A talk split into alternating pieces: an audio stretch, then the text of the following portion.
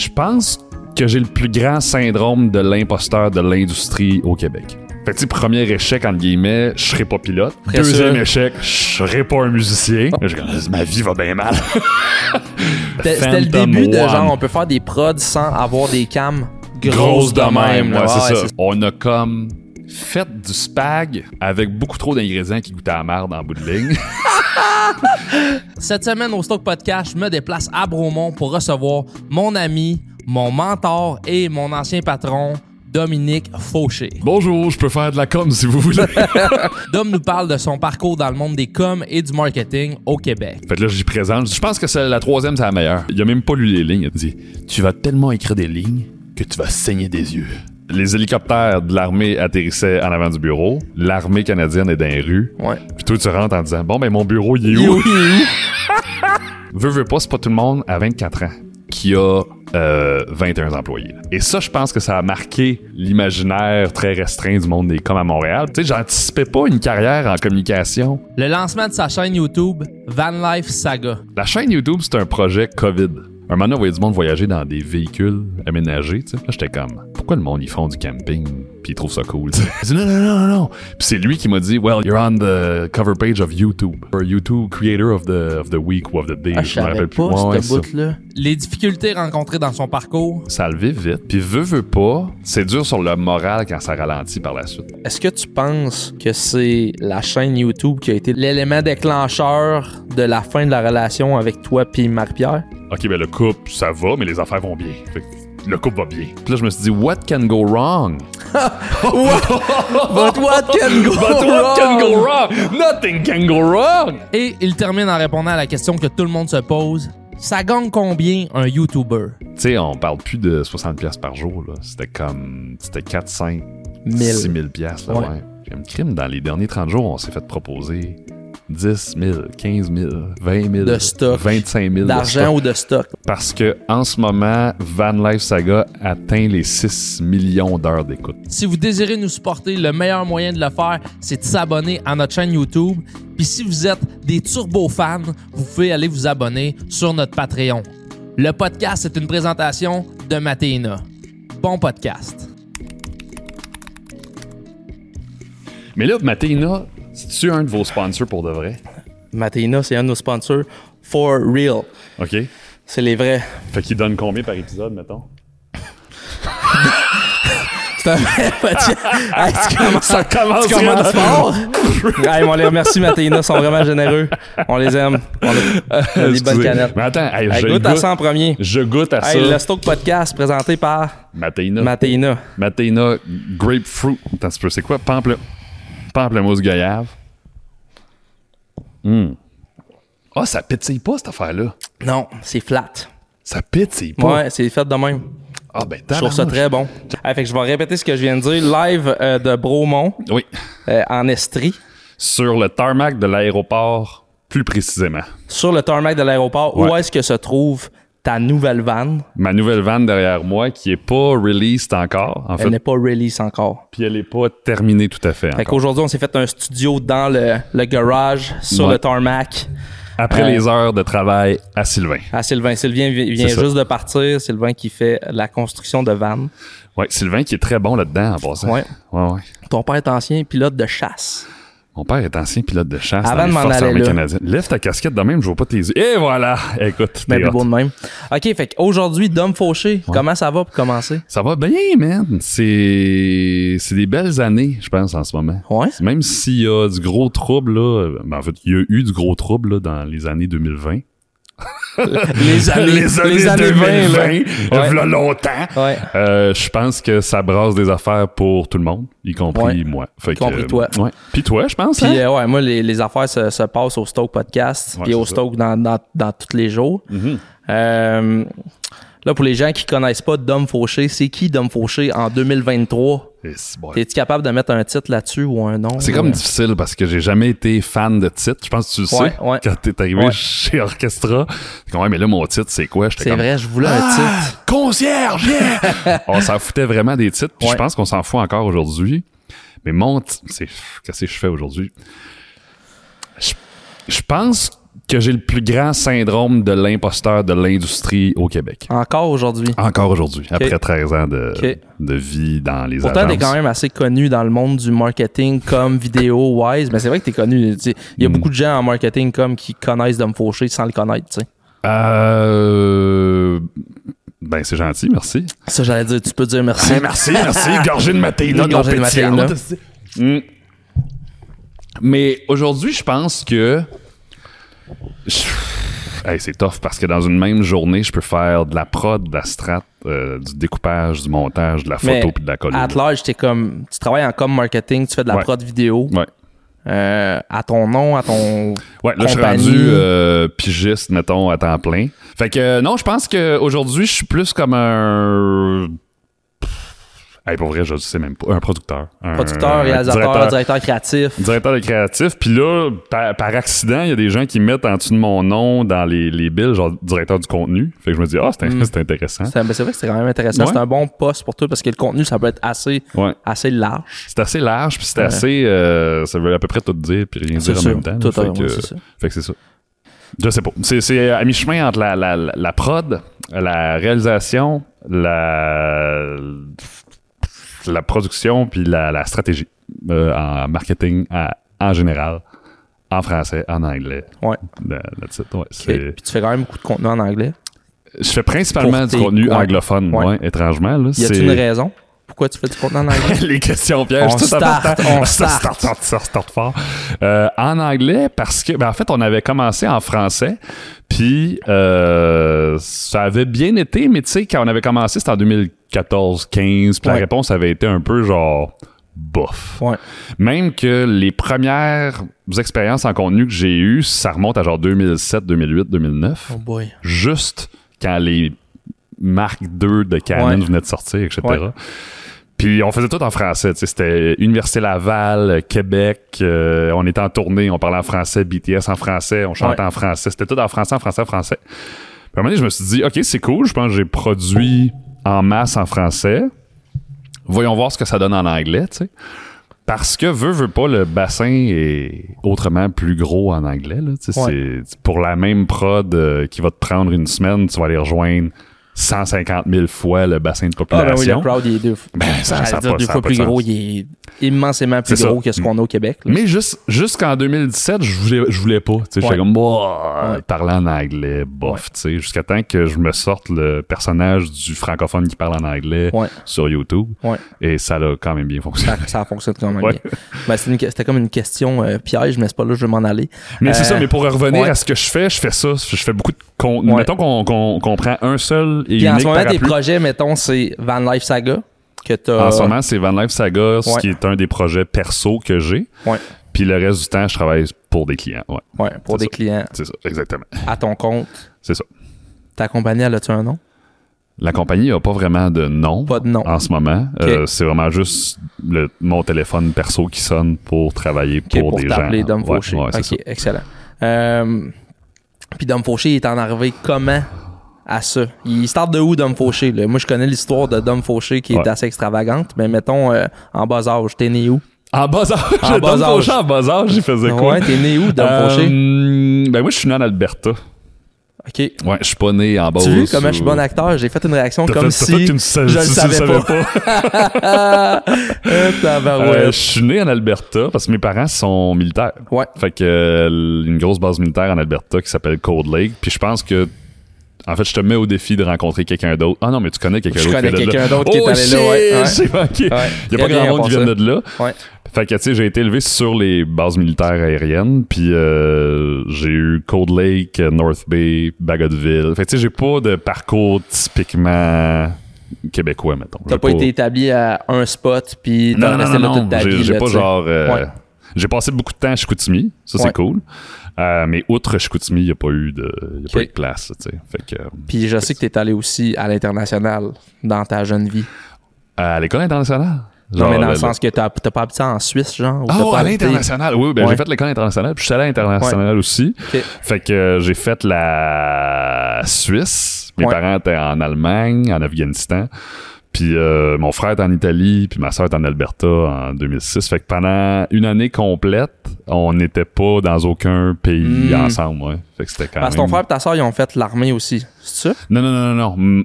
Je suis seul des enfants qui a essayé de faire l'armée. Ah, ok, ok. Ouais. Mais ta soeur, elle travaille quand même un peu Ouais. là-dedans, si je me Elle trompe pas. officier là. des Ouais. affaires publiques pour les forces, ouais. Fait que, euh, en fait, ma mère est militaire, mon père est militaire, Puis ton père, ton père, il faisait quoi? Il était pilote de chasse. Le père Adam, le père Fauché, pilote de chasse. Ouais, Puis Top là, Gun. Top Gun, Exact, ouais. pour l'armée canadienne. Ouais, exact. C'est pas rien, là. C'est quand même une grosse job. C'est quand même une là, grosse tu- job, Ouais, tu regardes ce qu'il a fait, puis t'es comme, et ta! Ça, c'est mon papa, là. Ben, tu sais, le jeu, genre, mon père est plus fort que le tien, là, Ouais. on gagnait tout le temps. Ouais, il y a des bonnes chances. Ouais. fait que, tu sais, quand on était à Bagotville, c'était drôle parce que, tu sais, nous, on comprenait comme pas ce qui se passait. On se levait Ouais. le matin, les, les F-18 décollaient. C'était normal pour Oui, c'était comme de même. Mais quand, quand on est arrivé, mettons, à l'école qu'on appelle civile, l'école Ouais. qui est pas militaire, euh, Ça c'est là qu'on a- clash, là. Hey, le, le gros clash quand même. C'était comme, hé, OK, c'est pas tout le monde qui fait ça dans la vie. là. Ouais. Fait que ça a quand même formé la jeunesse puis l'intérêt de vouloir travailler dans les forces parce que c'est quand même une job qui est cool. Ouais. Puis ma mère est contrôleur aérien aussi. Fait que tout se passait sur des aéroports comme en ce moment. Là, tu sais. fait que c'est ça, c'est un décor qui est très naturel Très typique pour chez la les famille. Ouais, ouais, c'est ça. Être entouré d'avions puis de. Euh, puis tu l'as mentionné un peu tantôt, t'as une sœur plus vieille, puis un frère plus jeune. ouais, Ton frère est aussi dans le même domaine. Si Mon frère pas. travaille chez Sidley à Montréal. Ouais, c'est Ah ça, depuis euh, 8 ans. Concepteur-rédacteur. Concepteur-rédacteur. Exactement. Derrière des belles campagnes. Là, On le salue, Thierry. Thierry Fauché. Salut Thierry Fauché. Il est très cool. Euh, ok, fait que là, t'as fait. Fait que t'as, un parcours assez atypique en bas âge. En bas âge. En bas âge. C'est ça. Euh, des parents militaires. Ouais, exact. Puis, euh, qu'est-ce qui t'a amené à travailler dans le domaine de la prod, mettons, puis du Ah, marketing comme. Parce que, je veux dire, venant d'une famille de militaires, c'est pas eux autres qui t'ont Non. incité à faire ça, là. Ben, c'est pas eux qui ont amené l'idée en premier. En fait, c'est ma soeur qui a amené l'idée en premier. Ah, ok. Ouais, parce que ma soeur était déjà en communication quand j'étais adolescent, mettons. Fait que euh, elle était déjà en train de couper des shows de nouvelles pour les forces. Ah, ok, je savais pas ce bout-là. Ouais, fait que c'est un peu c'est de là que l'idée la première est venue, mais tu sais quand moi j'étais au collège militaire en 2005 puis que j'étais en train de vouloir essayer d'être pilote. Ouais.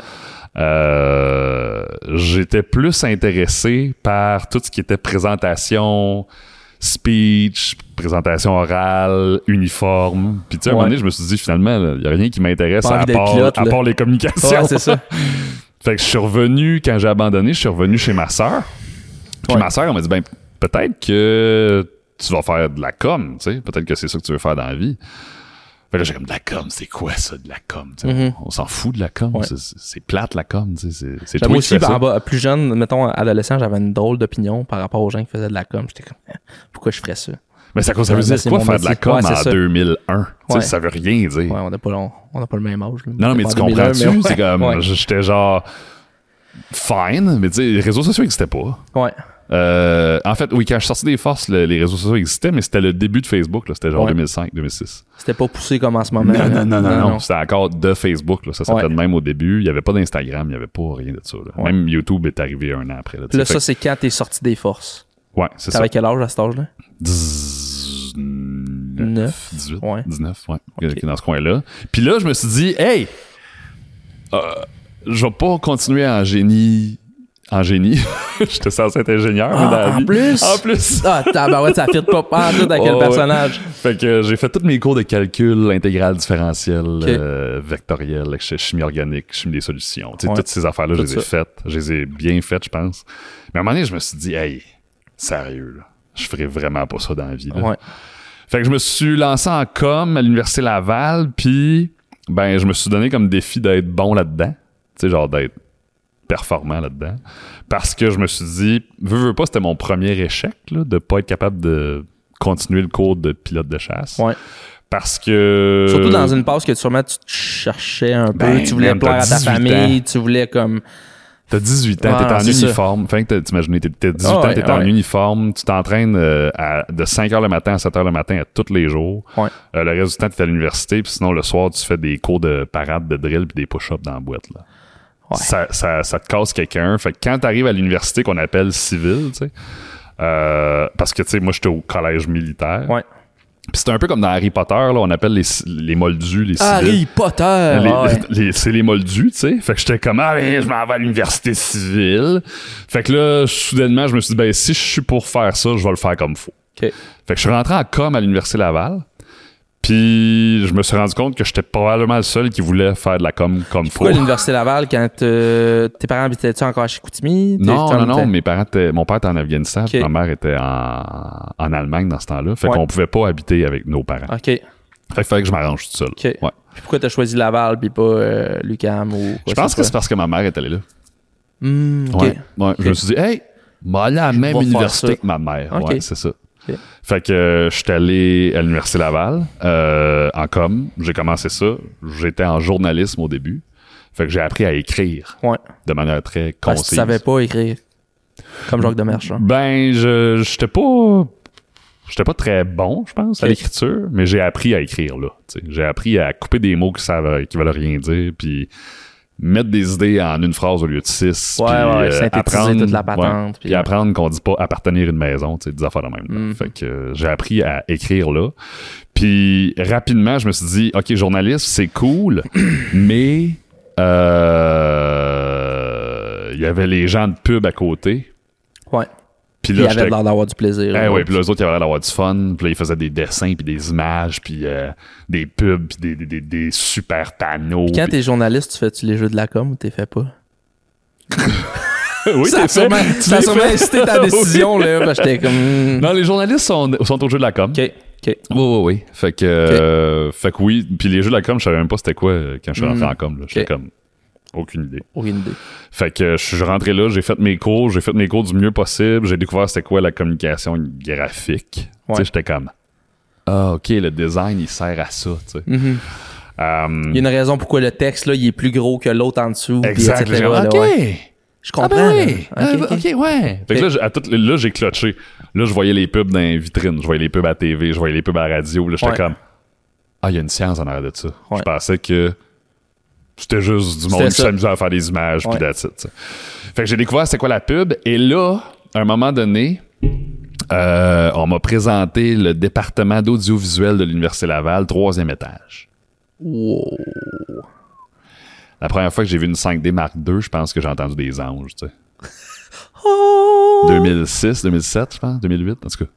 Hey, j'avais même pas, j'avais même pas hit ma puberté, moi, encore à ce temps-là, mais écoute. Hey man, Toi, t'es à l'université avec ta moi j'étais 5D.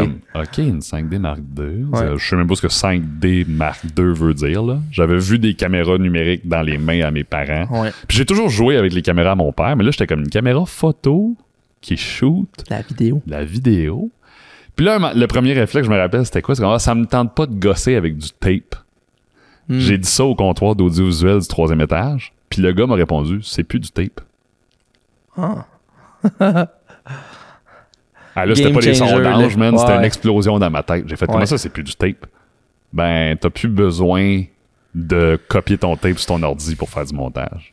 Tu peux prendre ta carte SD, Et la mettre. CF, CF, La carte CF. La carte tu vois, CF. même pas ça. puis tu la plugues dans un lecteur CF sur l'ordinateur, puis tu montes directement avec des séquences digitales. Puis là, j'étais comme, Game changer. OK, je vais faire ça dans la vie.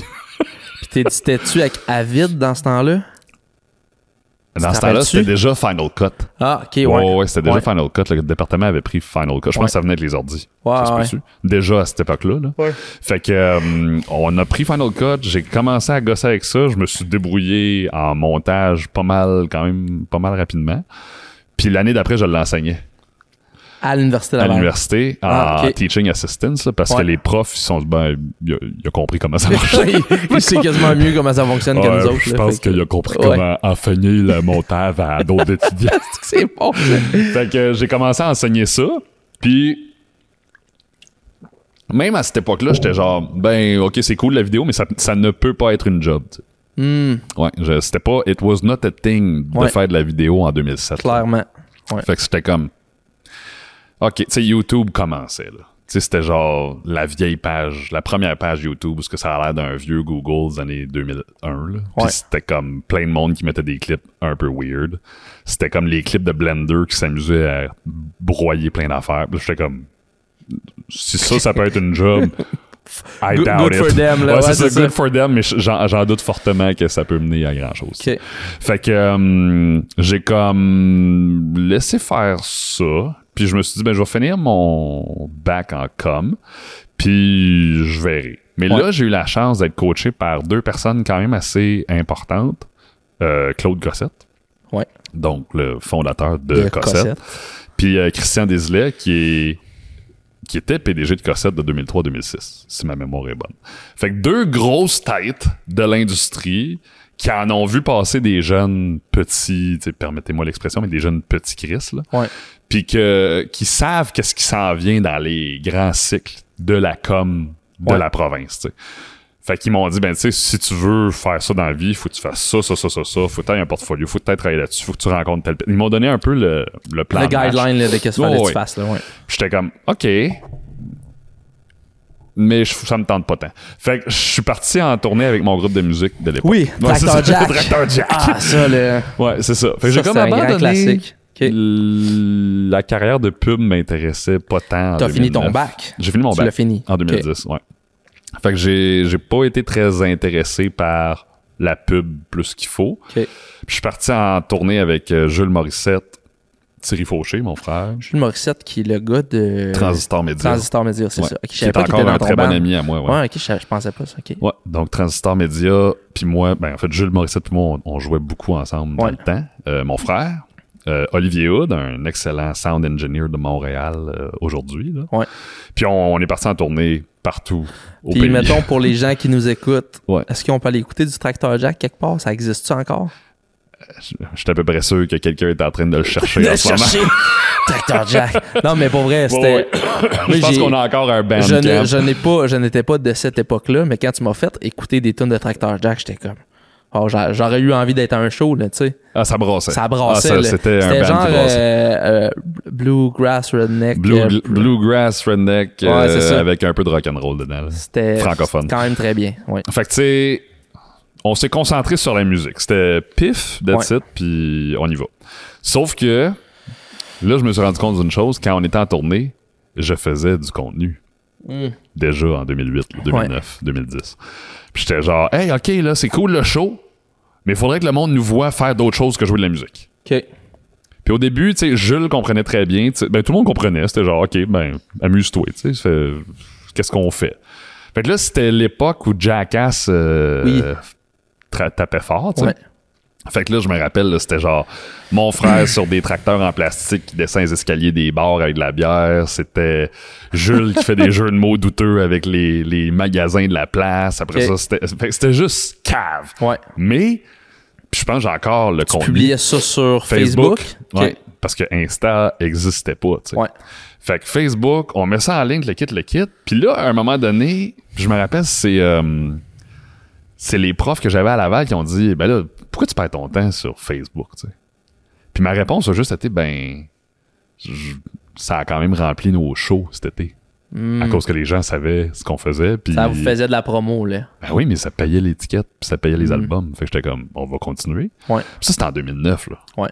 Ça, c'est quand loader une vidéo sur, sur Facebook, c'était du sport, là. Quatre jours. C'était comme, OK, on va se faire manque de approuver. courant parce Hey, que oublie ça, on est fait, là. C'était long, là. Ouais. C'était long, là. Fait que, tu sais, c'était le début de ça. Puis à un moment donné, j'étais comme, OK, il y y a un leverage là, mais c'était encore pas assez sérieux Ouais. pour être une job à temps plein. Fait que, on continue de faire du contenu sur Facebook comme on peut. On était, on était au Francouverte en 2011 avec euh, Karim Ouellette, Chloé Lacasse, puis Canaille. On fait beaucoup de contenu là-dessus. On fait le festival de la chanson de Tadoussac. On fait toutes les places que tu peux pas faire dans l'Ouest canadien. On fait toutes les places en Gaspésie. Euh, il est- bon, Julien est en train de, de, de booker une tournée en Europe. On, on prépare l'Europe, etc. Puis là, à un moment donné, arrive dans un show à Gatineau Ouais. euh, un gars qui s'appelle Nicolas Cazelet. Ouais. Qui, est, qui vient me voir puis qui dit Hey, je vais te donner une job, euh, viens me voir lundi, ça va être le fun, etc. Puis moi, je pensais que c'était le propriétaire du bar. C'était le propriétaire du bar. Aussi. Aussi. Ouais, c'est ça. fait que là, j'ai dit Ben, je suis pas serveur, là. Fait que j'aurais pas de job là-dedans. Il dit Non, non, pas serveur. C'est moi qui a bleu, blanc, rouge à Gatineau, Ottawa. J'étais comme J'ai aucune idée. Je sais même pas c'est quoi. C'est quoi bleu, C'est le blanc, Canadien rouge? de Montréal C'est ou euh, c'est quoi, là? OK.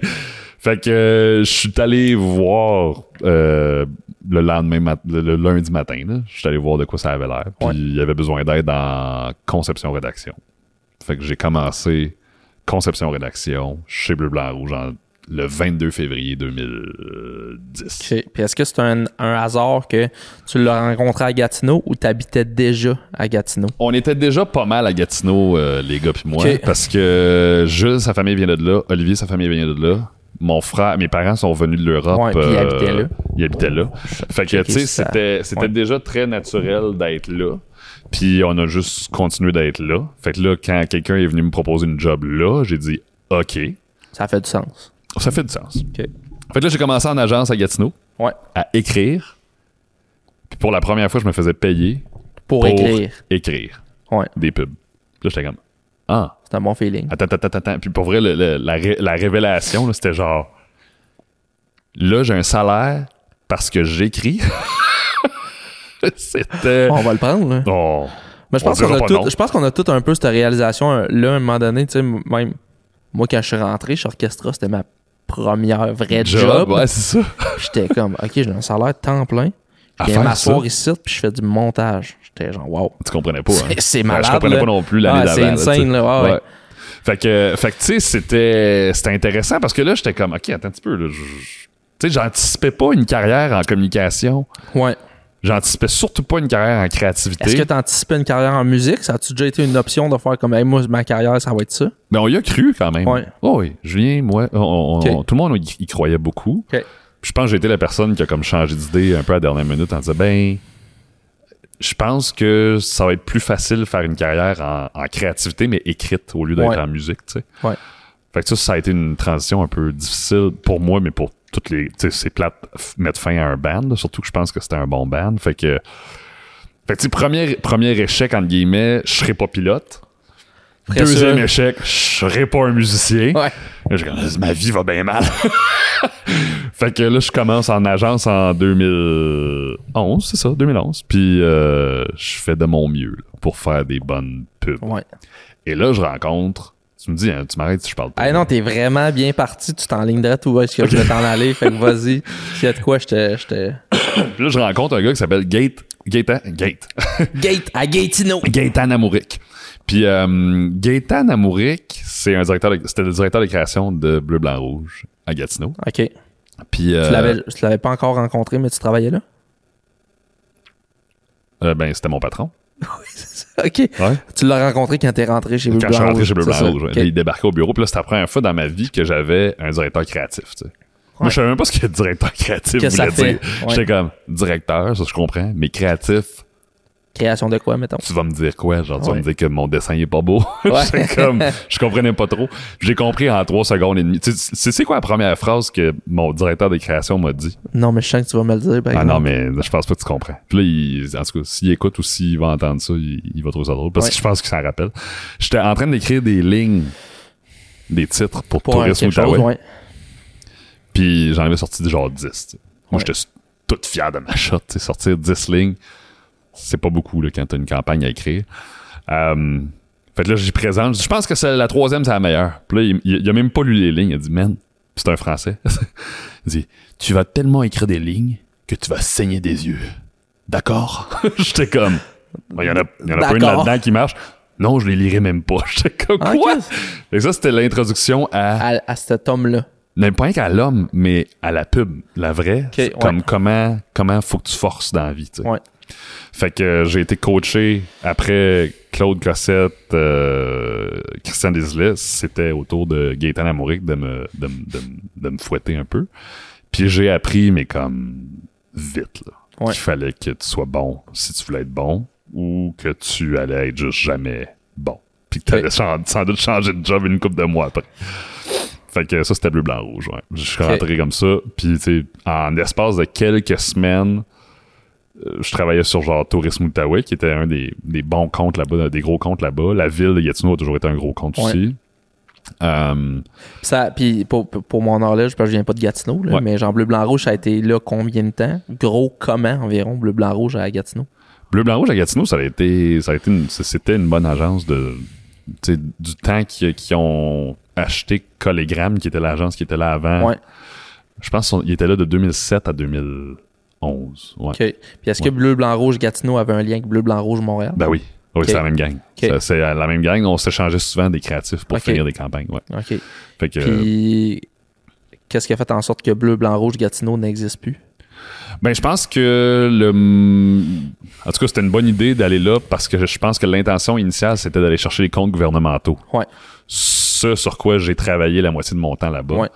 Puis, un Ce qui est le cas quand tu travailles à Gatineau. Gatineau, t'as pas le choix. Mais l'affaire, c'est que c'est une bonne école parce que le compte gouvernemental, aussi plate puisse-t-il être, Ouais. euh, c'est quand même la meilleure école pour euh, t'organiser puis livrer la marchandise. Ouais. Parce que le gouvernement fédéral, il niaise pas avec la POC. Ouais. C'est genre, tu ships, tu convaincs du monde, tu t'es en pitch 18 fois pour une idée. Comme, c'est En avant de 25 personnes en avant de le 25 temps. ouais, c'est personnes. c'est comme comité de projet, comité de com, département, ministère, cabinet du ministre, ministre, premier ministre. Si jamais c'est des grosses campagnes, c'est comme pesant. Ouais. Fait que, tu sais, c'est une des bonnes écoles pour comme apprendre à faire ta job comme faut. Puis arrêter de chialer. Fait que ça, c'était ma première école. Ouais. Puis je pense que bleu, blanc, rouge, ce qu'ils se sont dit, c'est OK, c'est cool, mais je pense que notre modèle d'affaires, c'est pas tout à fait pas celui-là. Ouais, c'est ouais, c'est ça. Fait qu'ils sont, ils se sont concentrés à Montréal, finalement. OK. Fait que Fait que Bleu, Blanc, Rouge n'est plus à Gatineau depuis 2011. je pense que je, je pense que c'est exact. Ouais. Non, non, non, non, non. Oui, Non, non, non, non. je sais plus. Oui, oui, oui, oui. Non, depuis 2011, c'est ça. OK. ouais. Fait que le Bleu, Blanc, Rouge n'est plus. Qu'est-ce que Dominique Fauché fait après Bleu, Blanc, Mais là, Rouge? c'est ça qui s'est passé. C'est que là, dans les bureaux, passe, écoute, c'est- là, Ouais, là, là, ça, raconte-moi là, ça ça. se construit tranquillement. Ce qui s'est passé après, c'est que Bleu, Blanc, Rouge était dans les mêmes bureaux qu'une agence qui s'appelle Orchestra. Oh, on les connaît, ceux-là. On les connaît. Puis Orchestra, c'était deux, deux gars avec Ouais. deux filles, je pense. Dans ce temps-là, il était quatre. Ouais. Donc, euh, il y avait deux gars qui étaient Ouais. en avant. Je, je dis en avant parce qu'il y avait les bureaux d'en avant. Ah oui, c'est vrai. Il était en Ou avant. que Kuma Fireworks Ou ce que Kuma Fireworks aujourd'hui. tu sais. Là, pour tout le monde de Montréal puis de l'Est, ils n'ont aucune là, idée de ce qui se passe, mais comme il y a quand même beaucoup d'agences qui se- à Gatineau. Fait qu'on Ouais. on va parler de ça. Puis, Orchestra était plus spécialisé en marketing terrain, Événementiel. événementiel, physique, stunt, activation, toute la kit. C'était Ouais. des gars qui brassaient beaucoup de choses, tu sais. Euh, méga party entrepôt, là, des affaires de même, c'est Ouais. eux autres. ça. Ils, savent, ils, ils savent ce qu'ils font en, Ouais. en, en- en mouvement de masse, mettons. On va se le dire. là. Fait que, tu sais, eux, eux autres, ils déplaçaient beaucoup d'air. Les deux gars étaient très connus à Gatineau Les aussi, deux gars là. connaissent tout le monde à Gatineau. Tu ne- en fait, je pense que tu ne peux pas aller à Gatineau Sans connaître Alex Van Zeren et, et Colin. Colin Laramé dans l'industrie des coms Ouais. parce qu'ils font à peu près tout. Ouais. Genre, si tu veux faire de la com à Gatineau, c'est sûr que tu passes par eux autres.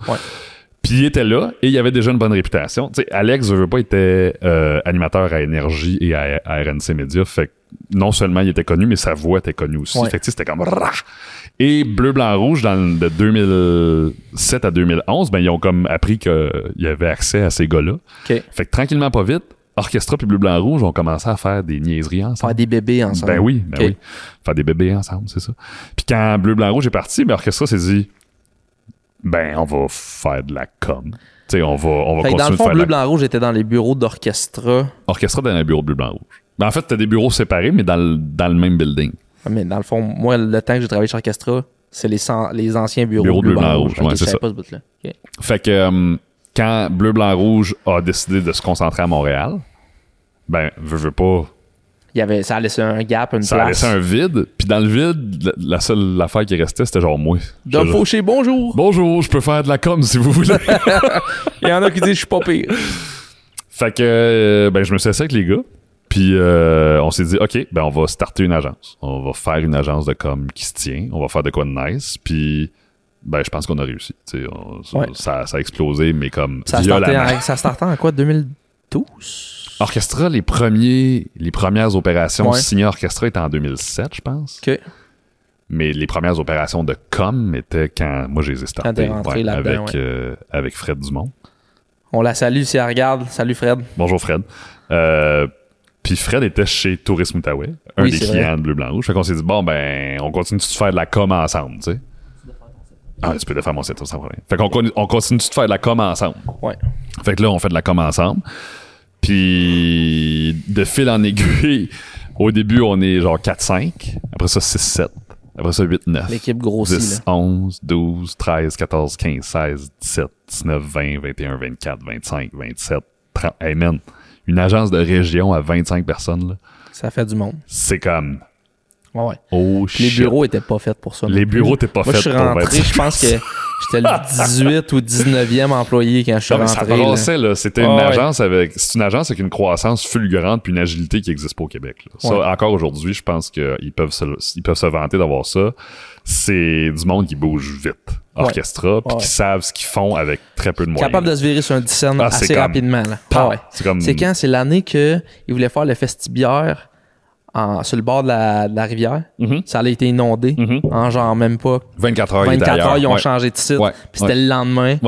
C'était de la folie. Tu sais, les, les, Hey, puis pendant tanks, ce temps-là- les tanks étaient dans les rues, puis les autres, ils pensaient faire un festival de bière. Là, Exactement. Les hélicoptères de l'armée atterrissaient en avant du bureau. le propriétaire, Alex, sa maison est en train de, de se faire inonder. Puis il faut qu'il change un événement de place. Puis ils ont réussi. Là. Moi, quand, quand je suis arrivé à Gatineau, c'était en 2000 17, je pense. 2017. Ouais. Puis ma- ma- la première fois que je mets les pieds chez Orchestra, c'était un lundi. Puis c'était moi en montant sur la 40, je suivais une trolley de, De tank, ouais, je me rappelle. qui s'en allait à Gatineau. J'arrive à. Gatineau, j'étais dans le convoi pour m'en aller travailler à Orchestra. Je me rappelle Puis- quand t'es rentré, c'était comme, il manquait juste euh, du CCR. Ah, avec- quasiment, là.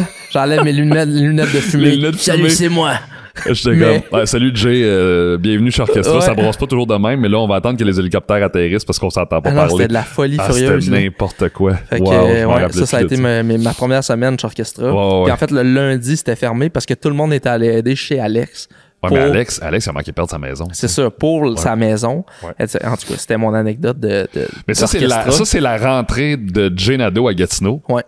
Il y a beaucoup trop d'eau partout. La ville est en train de se démolir en dessous de l'eau. Ouais. L'armée canadienne est dans les rues. Ouais. Puis toi, tu rentres en disant, bon, ben, mon bureau, il est où?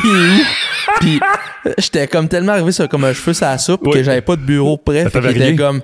euh, puis là, c'était Bibo Hey, qui était là. puis t'avais pas d'ordi non plus. C'était Bibo qui était là. Puis là, il avait dit, OK, Bibo. Hey, il était un peu à tabarnak. Il avait tassé son bureau dans le coin. Moi, il m'avait fait un petit bureau. Ouais. Il vivait chez Paul Dussault. À Pa- Paul Dussault dans ce Shout. Paul. Puis, moi, je trouve ça important de dire que moi, venant de Thetford, Ouais. j'étais ami avec Paul Dussault, toujours ami avec Paul Dussault, Ouais. by the way. Puis, euh, c'était Paul qui travaillait pour vous autres. Ouais, Paul, à un moment 100%. donné, avait trop de projets, m'avait donné une coupe de projets chez Orchestra. Moi, à un moment donné, je suis comme, hey, je veux sortir de Thetford. J'avais fait un cold email à toi puis Fred. J'étais comme, Ouais. hey, je me cherche une job. Si vous voulez m'engager, je suis prêt à prendre n'importe quoi. Je vais faire n'importe quoi. Ouais. Puis euh, Fred, genre deux jours plus tard, elle m'appelle. avec toi, ça aligne. Puis c'est comme, ben, tu commences dans deux semaines. Quand tu veux. Ouais, c'est ça. En fait, on t'avait dit quand tu veux. Puis moi, j'étais comme, OK, là, faut que je déménage à Gatineau. Je suis jamais allé là de ma vie, tatati, Ouais. tatata. Mais je me rappelle, vous veniez tout juste de sortir le reel Ouais.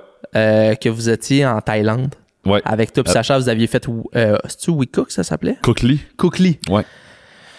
Tu sais, c'était genre, le reel, c'était avec des, des images d'éléphants, puis c'était, tu sais, comme, le, votre reel, il était affaire, sensationnel. Puis pour l'année que c'était, 2016 ou C'est 2017, sorti en 2015, je pense. Puis, euh, puis genre, je me rappelle encore, j'étais genre, moi, je veux, je veux travailler pour eux, là. C'était comme, Ouais. the next big thing, même si c'était une Mais c'était agence ça à la vision Gatineau, d'orchestra. dans- c'était ça que je Ouais. voulais faire, tu sais. Ouais, ouais, C'était une raison pourquoi j'étais allé travailler là-bas. Je savais pas dans quoi je m'embarquais, mais ça a été une très belle expérience, mais comme, c'est C'était intense, là. c'était intense. Mais, mais, on, avait, on, a, on, a, on a des projets comme ça encore aujourd'hui. Tu sais, Puis c'est ça qui est le fun, c'est que c'était un gros terrain de jeu quand même. Orchestra. tu sais. Puis le, le- le slogan, c'était le fun commence. Ouais.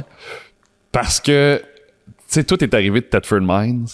Juste avant toi, il y a eu Sacha Roy qui est arrivé de Québec. Ouais. Juste avant Sacha, il y avait Zach Turgeon qui était à Gatineau déjà. Il y a eu mais Paul qui- aussi. Il y a eu Paul Dussault.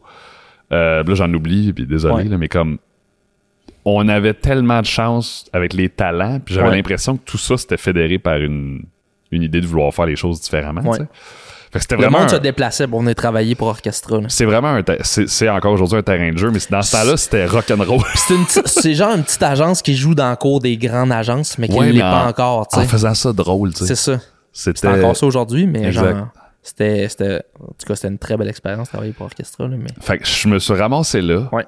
Puis je me rappelle à un moment donné, je suis chez des amis à Montréal, puis on dit euh, écrivez votre rêve là, euh, ça va se réaliser sur le mur en sortant, puis Puis mon rêve, quand, quand je suis sorti de chez Jean-Michel, j'ai écrit genre euh, Ah, avoir mon équipe de création. Puis j'ai pas fini le mot création. J'ai comme Ben, je l'ai. Je l'ai, mon équipe de création. je l'ai comme effacé. J'ai fait Ben, c'est beau. Je pense, je pense que je suis good avec ça. Fait que tu sais, j'étais- j'étais bien, là. J'étais Ouais. correct. Parce que, tu sais, veux, veux pas, c'est pas tout le monde à 25 ans, 24 ans qui a euh, 21 employés.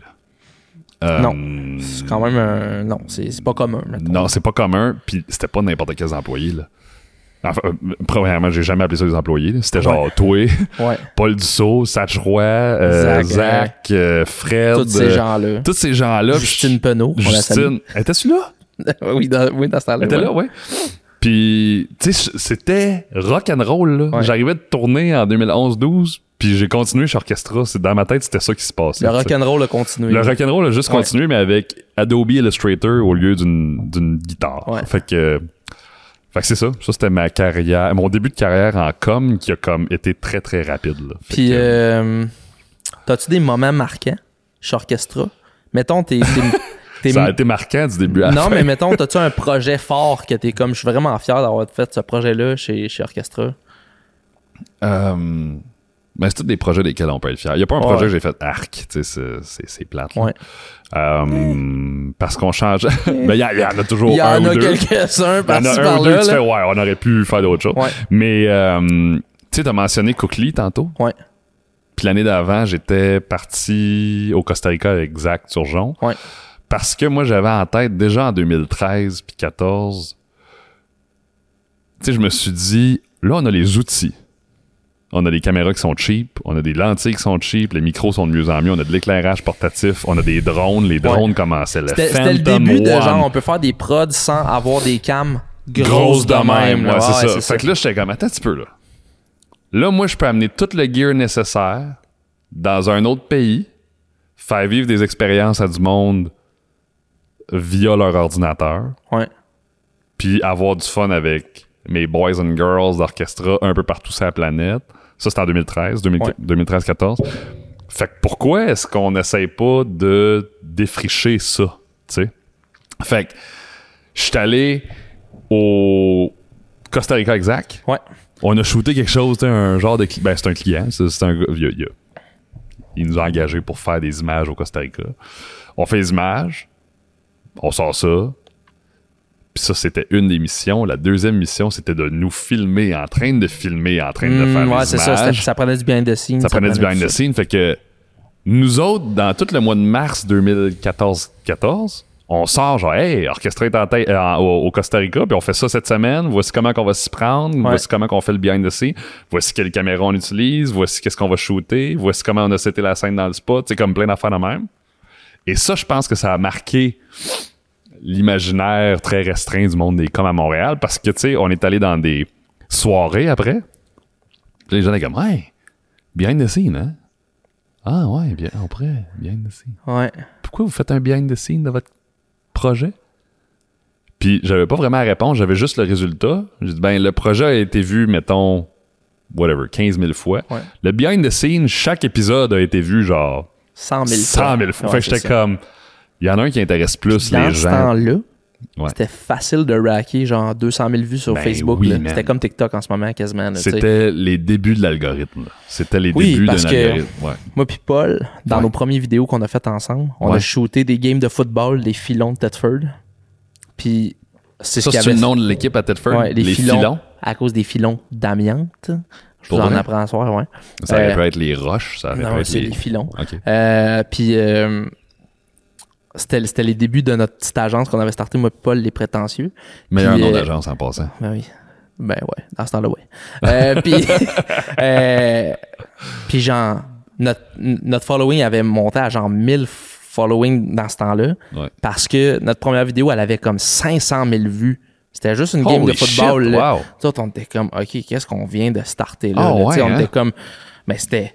Je dis on, là, je m'inclus parce que j'étais dans le projet, mais dans ce temps-là, c'était vraiment l'idée à Paul de- d'aller shooter les games. là. Puis euh, c'était de la folie. Là. Fait que tu sais, je- peux comprendre que ton the scene il pouvait sûrement pogner 250 000 vues parce que ça se faisait dans Ben, je pense qu'on avait autant de vues. Mais le projet qu'on a fait l'année d'après, en Thaïlande. Même formule. Je dis au- Oui, euh, Cookly, là. Cookly. Ouais. Je pars avec Satch Roy, qui vient de quitter OK, Fly Ouais. Fishing. Ouais. Puis il est comme, hey, OK, ben on va aller shooter des écoles de cuisine en Asie. Puis c'est un vrai client. Cookly Ouais. existe encore aujourd'hui, puis ça va super bien leurs affaires. Et là, là, j'ai- fait, OK, attends un petit peu. C'est c'est sûr que c'est sûr que ça va marcher. C'est sûr que le. On n'appelait même pas ça du contenu hein, en Mhm. 2015.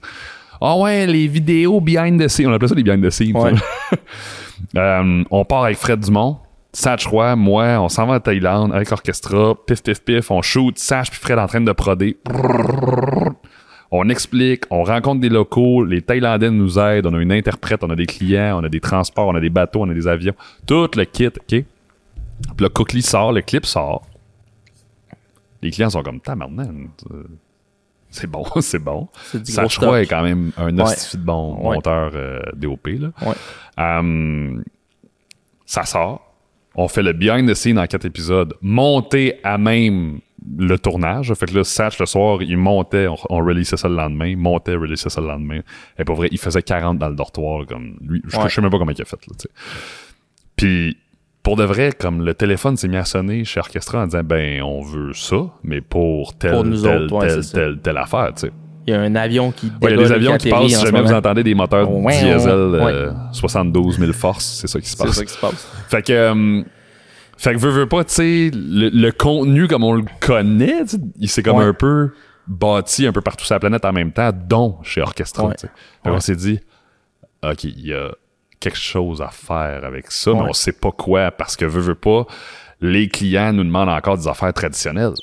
Ouais. C'est pas de radio, des 30 secondes. Je me rappelle, dans la même semaine, on montait du BTS sans clients, avec euh, carte blanche, euh, scénario, tout le kit, qu'on écrivait de notre bar. Puis en même temps, on écrivait des 30 secondes, puis on shootait des 30 secondes pour le musée de la nature. tu sais. Ouais. Fait que j'étais comme, Il y a comme un clash. il y a là, un de- gros clash. là. C'est là qu'on a commencé à mettre des mots là-dessus, genre, OK, marketing ou approche traditionnelle, puis approche de contenu. Ouais. Puis ça, c'est dans les années 15, 16, 17 qu'on a fait Les années 15. les années 15, 16, 17 qu'on a fait, OK, ben, quand on fait de la vidéo juste pour vous informer sur ce qu'on fait, Ouais. on appelle ça du contenu chez nous ou peu importe. Ouais. Puis si vous voulez juste qu'on fasse une campagne, non! On appelait ça studio. Oui, il y avait. Il y avait... C'est de la prod studio versus de la prod client. Ouais, ouais, ouais, ouais. On appelait ça du studio, ouais. Ouais. Fait que, euh, fait qu'on faisait du contenu sans le savoir finalement. en 2015. OK. Puis, euh, on. on, on... T'avais-tu fini? Ouais, j'avais fini pendant que tu parles, je check s'il y a du monde qui nous pose des questions. Euh, puis on reviendra à Orchestra parce qu'il y a une fin à tout ça, mais euh, euh, pendant que tu étais chez Orchestra, tu as starté un autre projet ouais. qui s'appelle euh, la Van Life Saga. Van, ouais. Tu as starté ça quoi? En 2000 Mais non, mais je suis rentré en 2017 fait que tu... puis tu venais de shooter celui-là en, Islande si je me J'ai trompe fait pas. l'Islande en 2016, en septembre. C'est ça. 2016. Fait Je suis que. Van ça s'appelait mais c'était pas encore la chaîne YouTube à ce temps-là. Non, YouTube est, arrivé vraiment tard. Ouais.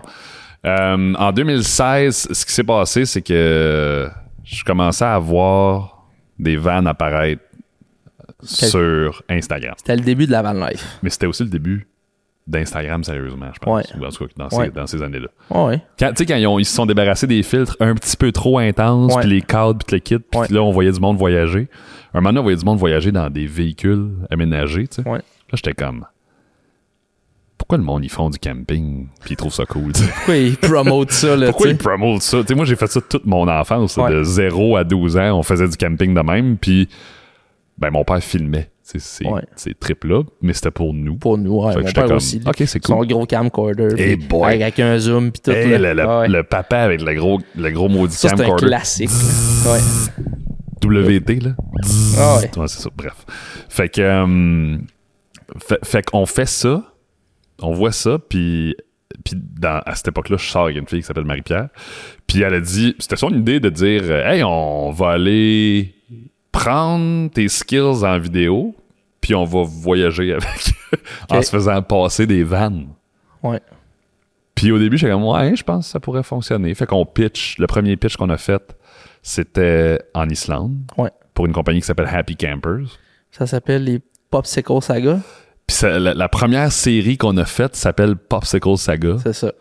Puis tu sais, je me rappelle, on était dans l'avion, euh, on brainstorm, puis disait, OK, qu'est-ce qui fait froid? Sorbet, Hmm, crème glacée, popsicle. popsicle. OK, mais qu'est-ce qui fait islandais? Puis le premier mot qui nous est arrivé, c'était saga, Ouais. qui veut dire histoire, là. Ouais. Histoire ancienne. Fait que, euh, on a appelé ça de même. On a fait...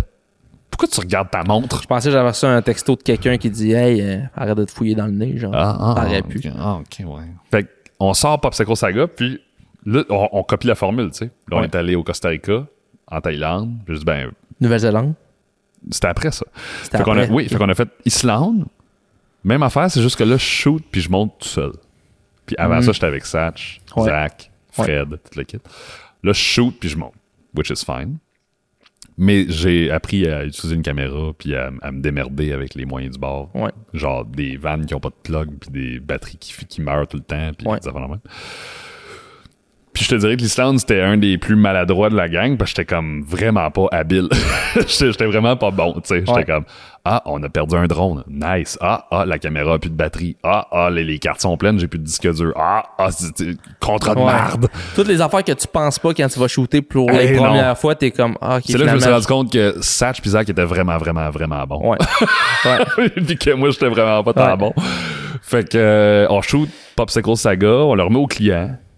Puis on est comme, ben voilà, euh, en espérant que ça fonctionne. C'était qui le client? Happy Campers. Ah, ok, ok. Ouais. Fait que là, Happy Campers, ils sont contents. Ils sont happy. euh, puis on a fait quatre, quatre émissions de behind the scenes sur comment on l'a fait. Hmm. Sauf que là, c'était plus comme on raconte notre voyage à nos parents. Ouais. Fait que ça a quand même bien fonctionné. Ouais. Et une semaine après, je pense, ou une couple de semaines après, euh, Marie, mon ex, a dit Hey, ben, on pourrait prendre ça puis le présenter à une autre compagnie puis recommencer. tu sais. Fait que j'étais comme, yeah, sure, why not? Puis dans ce temps-là, là, acheter une van, c'était pas une option. C'était Ouais. plus comme, OK, on va, on va en faire, on, on va en acheter, on va en louer une, puis une deuxième, puis une troisième. Fait que là, on se ramasse en Nouvelle-Zélande. On fait le même, même projet. Ouais. Euh, même affaire avec Juicy. Juicy ont une grosse équipe marketing. Comme J'ai aussi quitté une compagnie de vannes de la Nouvelle-Zélande. De la Nouvelle-Zélande, mais aux États-Unis aussi. Puis, Ah, ok. puis là, euh, ils nous disent euh, OK, c'est cool, mais là, c'est quoi cette. C'est quoi ce marketing-là? C'est comme. On a des photos pour Instagram. Mais de la là, vidéo de même, ça. Ça n'existait pas ouais. dans ce temps-là. Ça Ouais. servait à rien de la Ouais. vidéo courte ou de- d'une, deux, trois, quatre minutes. C'était genre, OK, ben mets ça sur YouTube. Mais tu sais, Si t'as pas de chaîne YouTube, ça sert pas vraiment à grand ça. chose ou quoi que ce je sentais qu'on défrichait. J'avais pas vraiment une bonne idée d'où est-ce que tout ça, ça s'en allait. Fait que on fait Nouvelle-Zélande, puis là, après ça, ça déboule. Là, c'était comme États-Unis, euh, Afrique du Sud. Euh, Ouais. ça, ça y va. Là. Puis là, c'est comme au Québec, là, il y a des compagnies qui commencent à faire des vannes, ils nous appellent. tu sais. Fait que là, c'est comme Ouais. compagnie X, Y, Z. Pouvez-vous nous aider avec le contenu de van? Pouvez-vous faire ci? Pouvez-vous faire ça? Pouvez-vous faire des van tours? Là, Native Camper Van aux États-Unis nous engage à temps plein pour faire du contenu. Et là, le mot contenu commence à apparaître, là, genre Ouais. 2018-19. Puis là, le fournisseur de Native Camper Van, Life Customs, nous appelle pour faire leur affaire. Fait que, tu sais, en l'espace de quelques mois, Marie et moi, on, a comment, on, on avait un, un chiffre ch- d'affaires, ouais. ben oui, littéralement. Parce que les gens achetaient nos photos, achetaient notre contenu, achetaient nos faces pour faire la promotion de leur service. puis ce qu'il faut savoir, c'est que dans ce temps-là, tu travaillais encore chez Orchestra. J'étais encore lead je me rappelle très ouais. bien que c'était comme le jour d'homme travaillait de 9, 9 à à 5, 5. puis il arrivait à la maison, il mangeait 15 minutes, Puis de 6 à minuit. puis de 6 à minuit, tu Ouais. faisais le reste. là. Ouais, j'avais deux jobs pendant... même, là, mais- J'avais deux jobs pendant Ouais. 5 ans, ouais. Ouais. Fait que... euh, Fait que c'est ça, mais là, à un moment donné, il a commencé à avoir des crossovers parce que mes partenaires chez Orchestra, ils voyaient bien que j'étais fatigué, puis ils voyaient Ouais. bien que je travaillais sur plein d'affaires en même temps. Fait que là, ils ont dit, ben, on peut-tu... Y a-tu... Merger ça ensemble? On le, on le vend-tu, cette affaire-là? Est-ce Ouais. qu'il y a moyen de, de faire de quoi avec ça, tu sais? Puis ben là, veux, veux pas, les clients commençaient à être sensibles à ça aussi. Fait qu'ils étaient comme, ben, on peut shooter une campagne, mais on pourrait peut-être shooter juste plein de petites vidéos. Puis tu sais, comme là, tu, là, tu voyais que l'offre de service commençait à se flexibiliser. tu sais. Ouais. Là, j'étais comme, OK, ça, ça, ça s'en va quelque part, tu sais. Ouais. Puis là, ben, l'industrie, euh, j'ai rien inventé, mais comme l'industrie a comme fait poup, puis là, tout est devenu du contenu, ou presque. là. Tu sais, en 2019, 20, 21, là. Ouais. J'étais genre, ah, créateur de contenu, ça existe, ça, dans la vie. C'est un travail. C'est un travail. Moi, j'ai comme, mais ça, ça fait 10 ans que je fais ça. Puis là, la chaîne YouTube est venue quand, elle? La chaîne YouTube, c'est un projet COVID. La chaîne YouTube? T'as starté ça? Ouais, c'est rien d'autre qu'un projet COVID. Je- dans ma tête, c'était avant la COVID. Non, non, non, non, non. Ah, OK. C'est un projet COVID. La chaîne YouTube, ça l'a été. Les premiers épisodes sont sortis, je pense, en avril 2020. OK. Fait qu'on avait un gros projet de van. On avait comme projet de partir aux États-Unis. euh, descendre, faire un, un- pas un reportage, mais un documentaire avec Orchestra qui était Ouais. subventionné par le Fonds Bell. Fait que là, on part. 13 jours après, la COVID arrive aux États-Unis. Puis là, les épiceries sont vides, les stations essence nous, nous, nous tankent plus. Fait que là, il a fallu qu'on revienne. Les frontières sont fermées. Fait qu'il a fallu qu'on revienne. Puis, euh, tu sais, Marie, elle me connaît, là. Elle me connaissait. Elle était comme, Ouais. ben là, lui, il peut pas, il peut pas rester assis à rien faire. Ouais. fait qu'on va, on va lui donner un, on va, on va faire du- des vidéos, mais Ouais. sur une chaîne YouTube. Tu sais, au début, j'étais comme, Mm, ouais, ok. Mm, Puis là, on en a fait un, deux, trois. Puis tu sais, euh, une des grandes forces à Marie, c'est quand même l'organisation. Ouais. Fait que elle a c'est pas scénarisé, mais elle a, elle a comme cédulé. Non, c'est quoi? Ah, euh, planifié. Voilà. Elle a planifié. Elle a orchestré. Elle a orchestré genre horaire, sujet, horaire, sujet, Ouais. horaire, sujet, horaire, sujet pour 1, 2, 3, 4, 5, 6, 7, 10, 12, 15 vidéos, tu sais. Fait que moi, j'avais juste à shooter, monter ça. tu sais, Puis Ouais. j'étais comme, OK. Jusqu'à temps que, à un moment donné, euh, on repart sa route entre les deux. Tu sais, les vagues, là. Il y avait des vagues. Ouais, il y avait des vagues de Les maudites COVID. vagues, là. on s'en rappelle très Fait bien. que, fait que, il y avait des vagues. Puis euh, l'entre-deux vagues, on est euh, à Jasper. Puis le monde nous arrête dans la rue. Puis tu sais, nos vidéos, il y avait quoi, 1000, 2000, 3000, 4000 vues, 5000 vues, 10 000 vues. Tu sais, c'était comme modeste. C'était Ouais. c'était correct. Puis on restait motivés, là. On était comme, ah, ouais, c'est correct. Tu sais, c'est- c'est le fun. On a du fun. On est en couple, on a du fun, on fait du contenu de van. Et veut, veut pas, tu sais, à force d'avoir fait toutes ces compagnies de location-là dans les années d'avant, on a fini par en construire une avec mon père, tu sais. Mhm. Puis là, tout ça mis ensemble, la conjoncture du contenu, puis de l'économie, puis de la crise, puis de le kit, a fait en sorte que non seulement le contenu était très consommé, consommable, mais la vanne que mon père a bâtie, elle était spectaculaire aussi. Ouais. Fait que là, ça faisait des belles photos. On avait une belle vanne, un beau contenu, un beau produit, Un beau petit couple un beau petit couple, dans le temps. un- de la, be- la belle déco, tout le kit. Puis c'est devenu Van Life Saga. Ouais. On a gardé le premier mot de la première série en Ouais. Islande. Puis on a fait ces vidéos-là. De retour à Jasper, Ouais. en 2020, septembre, je pense. On se fait arrêter dans la rue une fois, une deuxième fois, une troisième fois. Puis là, on est en train de prendre une bière. Puis il y a un couple de Saguenay en arrière de nous autres qui dit Hey, euh, C'est vous autres? vous autres le couple dans la van? J'étais comme, ouais, mais tu sais, moi, dans ma tête, je fais juste des vidéos avec ma blonde puis that's it, Ouais. tu sais. Puis là, je comprends pas trop. Je suis comme, ben, qu'est-ce que, qu'est-ce qu'il y a beaucoup de monde en van ici, fait que. Le crowd est là, Le crowd est là. Puis, tu sais, nos photos commençaient à être vues pas mal. Tu sais, quand on a sorti la première photo de la van complétée, euh, je pense qu'elle a été likée 36 000 fois. Tu sais, j'étais comme, Mhm. OK, ben c'est- ça marche. Puis là, à un moment donné, un- je me rappellerai toujours, il y a un gars d'à peu près 5 pieds, plus petit, plus petit que Marie, avec un bandeau rouge, il avait l'air d'un de, de Karate Kid, là, qui nous arrête, fait Yo! Wow! I can't believe I found you, man! J'étais comme en avant du Brew Co à Jasper avec Marie, puis j'étais comme, Qu'est-ce que tu faisais, mettons? genre, Tu m'as trouvé. toi, t'es ben trop fan, là. trouvé Charlie Je ou. comprends euh, pas, là. Ouais.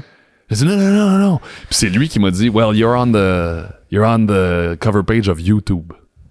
You're a, you're a YouTube creator of the, of the week ou of the day. Ah, je me savais rappelle plus. pas Ouais, ouais, ce ça. bout-là. Ouais. Mais tu me le dis, puis ça me sonne une cloche. Ouais. ouais. Mais là, j'étais comme, je qu'est-ce que tu veux dire? Genre, recommander où? Je, je- moi, je connaissais même pas ça. tu sais. Ouais. Fait que là, lui, il sort son application tout content. Puis là, il fait comme, ben, c'est vous autres, ça? Ah, c'est- Là, j'étais comme, ah. On est Puis, il me Avoir su, semble qu'elle existe, elle existe plus, cette page-là. Hein? Je moi, je le vois plus. Je, vois juste vois mes plus, recommandations semble- à moi. J'ai mes recommandations, mais avant, il y avait comme le top of YouTube. Ouais, il y avait comme quelque chose qui se passait. Comme- Ça s'est fait remplacer par trending ou whatever. C'est ça. Ouais. Puis avant, c'était comme, il y avait, mettons, gaming, lifestyle, Exact. outdoor, Lifestyle, puis tout. outdoor, Puis vous autres, vous avez, vous avez été feature là-dessus. Ça, pour le monde qui le savent pas, là, c'était the next big thing. C'était gros, là. C'était genre, tu pouvais avoir 1000 abonnés, tu tombais à 50 du jour au lendemain parce que t'avais un auditoire de genre 1 million de personnes qui Mais, t'écoutaient. sais. mais je me rappelle, ce soir-là, on a tout fait pour trouver du réseau. On s'est connecté. Euh, on était dans l'overflow à Jasper. Ouais. Euh, puis euh, la seconde que le réseau est rentré, je suis allé voir les, les analytics sur notre page. Ouais. Puis tu sais, en moyenne par jour, là, au début, on frappait, je sais pas, entre 50 puis 100, tu sais, Ouais. 50, 100, 115, 100. Il y avait 2,4 millions de personnes sur notre page. J'étais comme, En genre une journée, là. en, en l'espace de 6 heures, là. J'étais genre, Jésus. what the flying fuck? Tu sais, j'étais comme, qu'est-ce qui se passe avec Ouais. ça? Ça n'a pas de sens, là. Ouais. Puis tu, là, te rappelles-tu c'est quelle vidéo qui avait fait en sorte que ça avait Euh, été feature? C'était dans les 14 premiers, je pense. Attends, avril. 4, ah, avril, mai, juin, juillet. Ouais, dans les 20 premiers. Dans ouais, les 20, parce que 24 ça, mais, de ce que je me rappelle, tu sais, le monde va souvent dire dans, quand tu startes, une chaîne YouTube, c'est comme, ah, c'est long et ardu. C'est très long, hein. Je m'excuse. Toi, ça n'a pas été si long que ça Ça a avant pas que été long. t'aies full de subscribers, Non, là, ça n'a pas été long. Fait qu'on est passé de 1000, 2000, 3000, 4000 abonnés à tu sais, 14, 15, 20, 25, 30, Ouais, ça a levé 35, vite, là. 40. Ouais.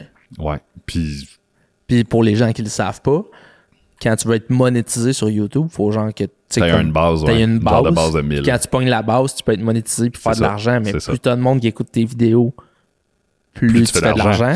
Ouais, c'est ça. Fait que c'est bon pour vous Mais autres. là, Marie, puis moi, dans ce temps-là, on n'a aucune maudite idée de comment ça fonctionne. On est comme, ah, ben c'est cool. euh, ben, il va y avoir des sous un peu. Ouais. ça va être drôle. Puis pout. Tu sais, c'est. On, on l'a comme reçu en pleine face. C'était vraiment comme.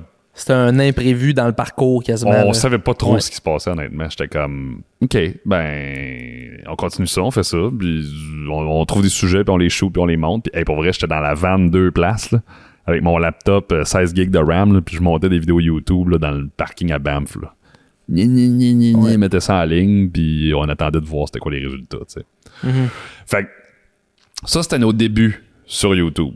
Puis ça l'a bien été, c'était modeste, c'était cool, mais comme ça a, ça a levé vite. là. J'ai comme l'impression que quelqu'un a sacré une canisse de gasoline sur le projet. Là, puis a fait pouf. Ok, voici. Puis je sais pas si ça a été une bonne affaire, honnêtement. Hmm. Ça a peut-être été trop vite. Ça a levé, ça a levé vite. Puis veut, veut pas, c'est dur sur le moral quand ça ralentit par la suite. Ouais. Tu sais, veux, veux pas, moi je suis perfectionniste, Marie elle l'est quasiment encore plus, fait que euh, rapidement ça a fait genre, ok ben c'est cool, là on a genre, hey man, c'était pas rien que 10 000 views, il y a une vidéo là c'était rendu à 300, 350, 400, puis on est deux, on est deux personnes qui font rien que filmer une vanne Ouais. puis qui donnent des conseils, là. fait que nous autres on, on comprenait pas trop ce qui se passait. Fait que là la monétisation embarque.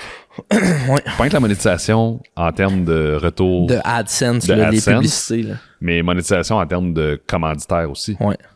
Fait que là, du jour au lendemain, on reçoit des courriels qui disent Hey, on a 1000 pièces pour ça, voulez-vous embarquer? Hey, on a 2500 pièces pour ça. Hey, on peut vous donner telle affaire. Hey, on a une batterie. Hey, on a ci, on a ça. Puis à un moment donné, comme je fais le calcul, j'ai un crime. Dans les derniers 30 jours, on s'est fait proposer 10 000, 15 000, 20 000, De stock. 25 000 de D'argent ou de stock. tu sais. Ouais, d'argent ou de stock. Puis là, j'étais comme Ah, ça, ça sent le nouveau modèle d'affaires. Ouais. je, je comprenais pas trop comment le gérer, tu sais. Fait que là, euh, fait que là, c'est ça qui se passe. Puis là, juste AdSense dans ces mois-là, tu sais, on parle plus de 60 pièces par jour, là. C'était comme par mois. euh, les bons mois qu'on a fait, c'était 4, 5, 1000. 6 000 pièces, là, Ouais. ouais. Puis Par là, je- mois. Ouais, par mois. Puis c'est pas gros pour un YouTuber, ça, c'est, puis ça, c'est, c'est, ben, pas gros pour un YouTuber, mais quand tu commences, Quand tu commences, quand tu beaux- commences, tu, fais comme- tu fais le saut un peu, Puis- là, ouais. c'est que l'affaire, c'est que c'est quasiment exponentiel parce que plus tu ajoutes de vidéos, plus le monde les regarde. Puis la Puis beauté, sur- trippe, ouais, puis c'est la ça. beauté sur YouTube, c'est que, mettons, tu vas peut-être avoir, ça fait peut-être trois ans que tu as ta chaîne YouTube. Ouais. Puis moi, Nado, je vais sur ta chaîne aujourd'hui. Puis t'es Là, là, je suis comme, ah, qui sont vraiment hot. Ouais. Je me rends compte qu'il y a 100 autres vidéos de même. Je les écoute toutes. Mais ce process-là, il revient super souvent. Fait que, une fois que tu te mets à faire de l'argent, puis que si tu continues avec un bon rythme, c'est quasiment non-stop. Là, Ben, c'est, un inv- c'est quasiment un investissement. T'sais, à ce point-ci, C'est du real estate digital. Ah c'est vraiment, du real estate de vraiment. contenu. Ouais. Puis tu viens avec une bibliothèque de vidéos qui est comme incroyable. C'est ça, ouais. c'est ça. Fait que, c'est- je me suis dit, OK, ben, c'est dans mon domaine. C'est de la com, c'est du montage, c'est de la réal, c'est un terrain de jeu, c'est carte blanche, c'est payant, c'est le fun. Euh, Ça fitait dans toutes les cordes que t'avais envie Je peux voyager de avec le faire, kit. Puis là, je me suis dit, what can go wrong? But what can go But what can go wrong? Nothing can go Nothing wrong. can go wrong, OK? Everything can Everything go wrong. can go wrong. Ah, ah, c'est un, un beau, un beau pont vers la suite, je trouve. Avant d'aller là-dedans, Ah, retournons aux années de contenu de Orchestra, Ouais. de la, desquelles tu as été partie prenante. Tu sais. OK, tu gères mon épisode YouTube, Ah ouais, non, mon t'as t'as pas, podcast. t'as pas pris le bon gars, là. Puis tu sais, veux, veux pas, t'as t'as amené cette mentalité-là de c'est pas grave si c'est pas une campagne, faut le faire, tu sais. Je comprends pas ce que tu veux dire. Dans ton podcast de présentation, là, Genado, qu'est-ce que t'as fait, où est-ce que t'es passé? Ouais. Quand t'es arrivé chez Orchestra, t'as quand même mis beaucoup de ton temps sur des prods internes ou des Ouais, projets, ouais, tu sais, ouais. comme, mettons. Festival d'humour. tu. T'en parlais tantôt. Orchestra Camp. Orchestra Camp, Festival d'humour. C'est toutes des affaires sur lesquelles on a, on a investi de Du notre, temps. du- de Ouais, notre vraiment. temps, tu sais. Vraiment. Puis tu sais, des, des fois, je trouve ça plate, parce, ben pas plate, mais comme. J'ai fait beaucoup d'heures Orchestra non payées. C'était du Ah bénévolat non, quasiment. c'était le fun qu'on avait. C'était le fun qu'on avait. Ouais. Puis des fois, j'aimerais ça recréer ça Ouais. Pour, pour ma propre business, Ouais, pour. Stoke, parce que je suis comme. Mais en même temps, je veux pas forcer personne à le faire, tu sais. Moi, j'avais envie d'être là, j'avais envie de le faire, j'avais envie de participer. Je rêve du jour que je vais trouver un Jay Nadeau 10 ans plus jeune Pour faire ça. pour faire ça, pour qu'il vienne m'aider à faire ça, pour qu'il tripe autant sur l'idée puis le projet. Pas que je veux pas le payer, mais qu'en ce moment, j'ai pas les ressources. Comme Orchestra avait pas les ressources de payer toutes les heures que je mettais dans ce temps-là. Ouais. Mais tu sais, Orchestra Camp, là, Ah ouais. j'ai mis le double, le triple Ah, d'heures tout- que j'ai on dû a tout en mis ce qu'on mettre. pouvait là-dedans. Ouais, ouais, t'as raison. Euh, Festival du Monde de Gatineau, dont j'ai fait l'animation pendant deux ans. Ben oui. Même affaire. Oui. C'était tu sais, c'était un projet. J'ai un cadeau pour toi. Oh, si tu y avais pensé. OK, pour les gens qui sont hors contexte. Hey, j'ai même- on a même Wow! d'où on l'a Première volé. Canada. OK. Ça, c'est le cube. Ben, le triangle. C'est pas un cube, c'est un triangle. Qui avait sur mon micro d'animation. d'animation du Festival du Monde de Gatineau. Hey, ça s'en va. J'ai une petite étagère dans mon studio Ah, podcast. J'espère bien que ça tu vas le mettre sur ton étagère, Hey, je ça malade. Parce que c'est là Puis- qu'on a catché les deux en faisant ça, que crime, c'est pas grave si c'est pas payant là, ça va l'être. Ça va l'être plus Ouais. tard. Puis là, euh, Festival d'humour avait des cartes d'affaires. On trouve ça sur un vieux micro qui traînait dans le bureau. Ouais. Met trois cartes d'affaires là-dessus. Puis on s'est fait un mic. Puis toi, t'as animé là-dessus comme, comme un champion. L'histoire, Ouais. du, du Festival du monde de Gatineau, c'est. Toi puis Paul, vous faisiez la- le cover de, Ouais. de, de- de l'événement. Ouais. Festival de trois jours à Gatineau. Ouais. Puis il était supposé venir un animateur de Montréal, si je me trompe pas. Ouais, on voulait un Vous humoriste. vouliez X, quelqu'un, puis c'était comme ah, c'est trop compliqué, etc. Ouais. Moi, ça fait même pas trois mois que je travaille chez Orchestra. Paul me connaît très bien. Toi, tu me connais un petit peu moins bien à ce moment-là. Ouais, je te trouve un peu cave aussi. Je te trouve un peu très cave. Puis, euh, puis finalement, Paul et Dom retontissent dans mon bureau à genre une heure. Un jeudi après-midi. Avant le festival. Une heure. Ils sont comme, Jay, euh, On a une idée pour toi. ouais, tu dirais quoi, mettons que. Puis j'avais comme un pressentiment, je m'en rappelle encore. Que c'était pas une bonne idée. J'étais genre. OK. Fait que là, vous allez me demander d'être animateur. Il Ouais. était comme, ouais. Puis j'étais comme, les gars, j'ai jamais fait ça. Puis là, il est une heure, faut, on commence quand? Ah, à 4 heures. Le festival commence à 7, fallait faire du, du contenu, etc. Mais je suis comme, OK. Puis je me rappelle encore de ce moment-là. Moi, l'affaire qui est arrivée, c'est que j'habitais à Tedford. OK? Je déménageais à Gatineau au mois de mai. Entre le moment que je déménage à, à Gatineau puis le moment que je parle de Tedford, j'avais pris genre 70 livres. là, Ouais. Je me sentais Tu me l'avais dit en plus. je me sentais Ouais. pas bien dans ma Ouais, peau. là, tu me l'avais dit. Puis j'étais comme, je suis tellement pas à l'aise d'être en avant de, la ça, caméra là, Ouais. Parce que, que je ressemble pas à ce que je ressemblais avant. là.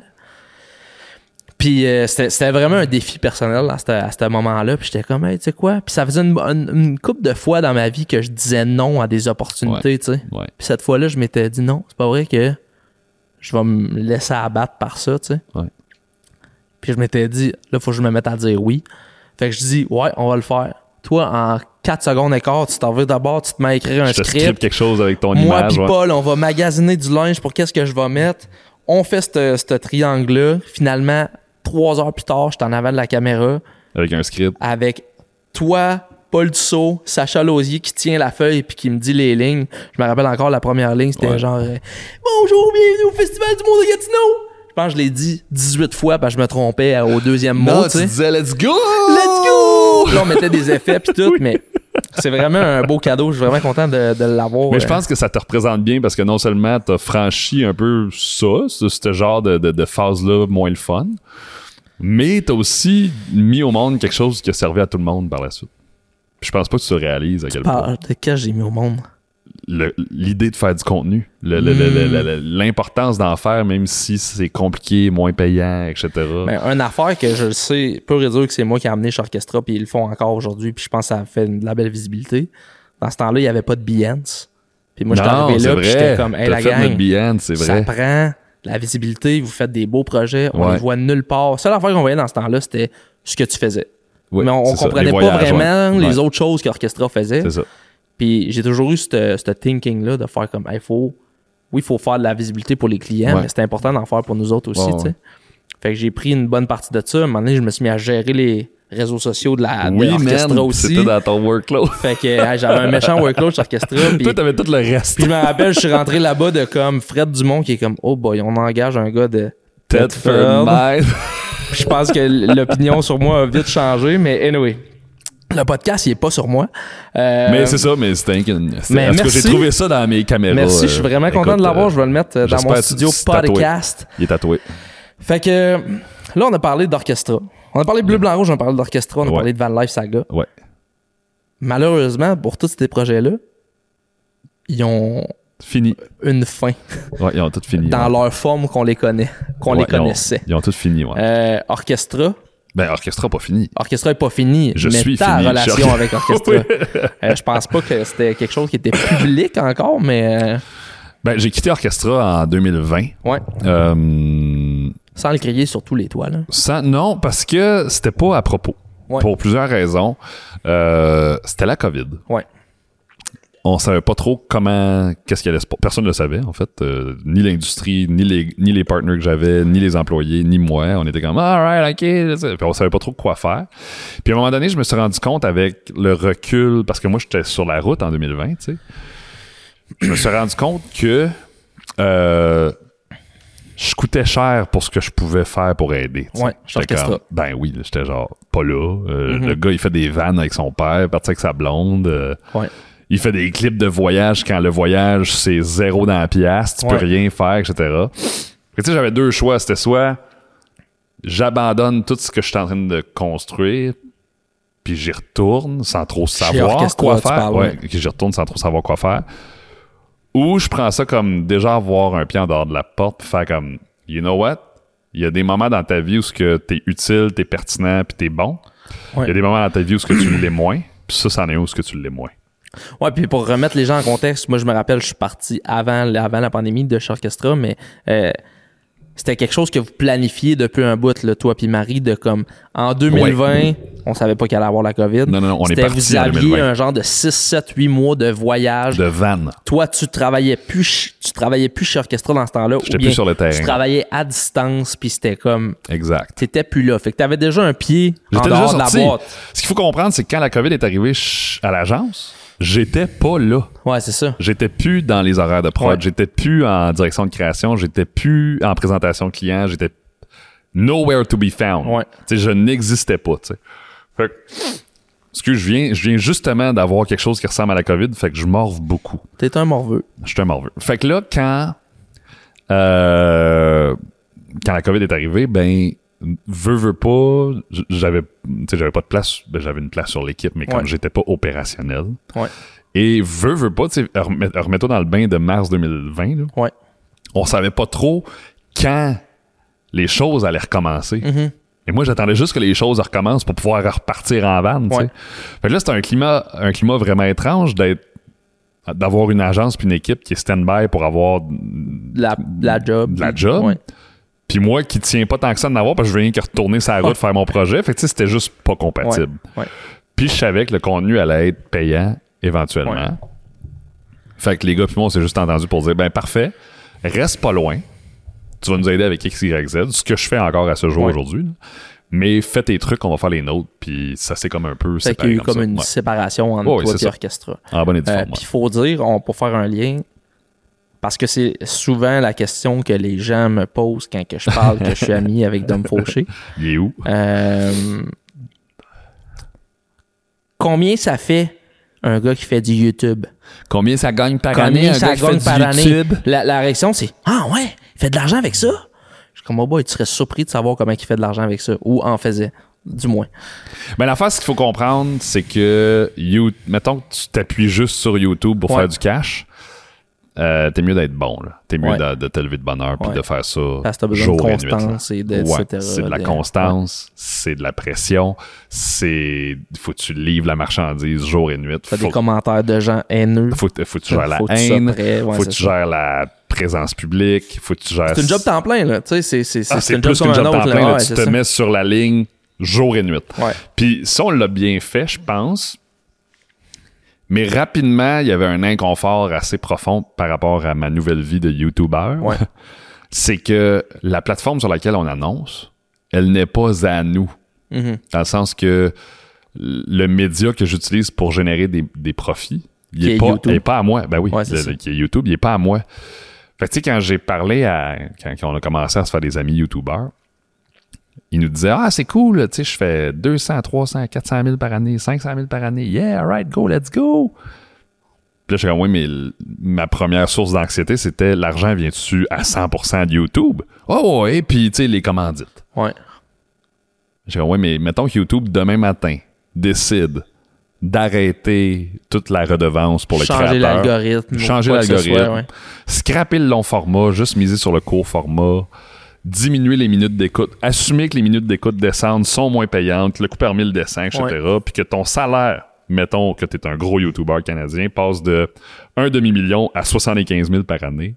Es-tu capable d'ajuster ton, ton rythme de vie assez vite? Ouais. Là, je voyais, je vois souvent qu'il y a de l'anxiété autour de la table quand, quand les gens réfléchissent à ça. Fait que là, je me suis dit, je peux pas dépendre que de YouTube. Ouais. C'est, ça, ça ne fait pas sens. Ouais. Ça n'a aucun sens. S'il y a des gens qui se lèvent le matin en disant, ah, j'aimerais ça que mon fils soit YouTuber, c'est comme, ce n'est pas une bonne idée. Moi, je pense pas que c'est Ouais. une bonne idée. C'est pas un bon plan d'affaires. Toutefois, c'est pas un bon plan d'affaires. Toutefois, je pense que YouTube est un bel outil pour supporter ton plan d'affaires. Il y a moyen de capitaliser sur YouTube. Exact. Mais de faire venir l'argent d'ailleurs. Ça, je pense que c'est c'est ce qu'il faut garder en tête. Fait hein, quand, quand, tu, ré- quand, quand tu dis que t'as des gens qui disent Ah, Dom Fauché, il vit de ça, etc.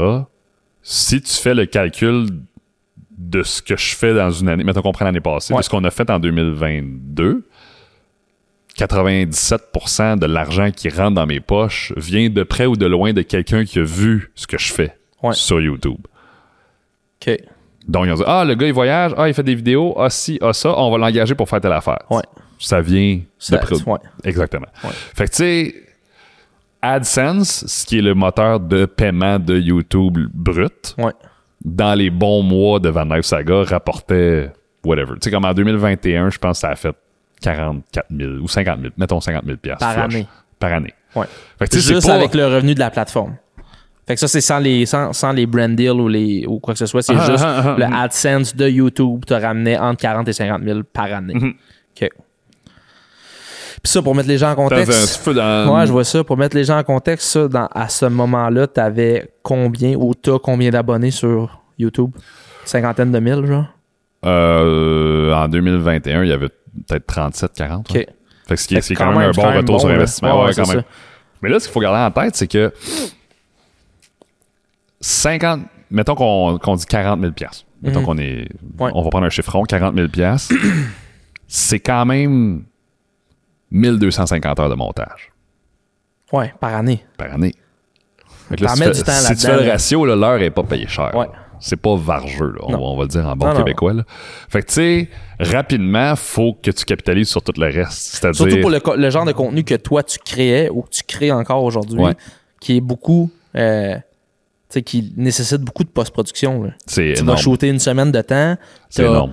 200 gigs de fichiers, faut que tu l'édites, c'est long, c'est ardu, c'est... C'est long. Puis t'as un certain... Tu l'as dit tantôt, t'es perfectionniste, fait que t'as un certain niveau de qualité que tu Exact. veux pas descendre. Exact.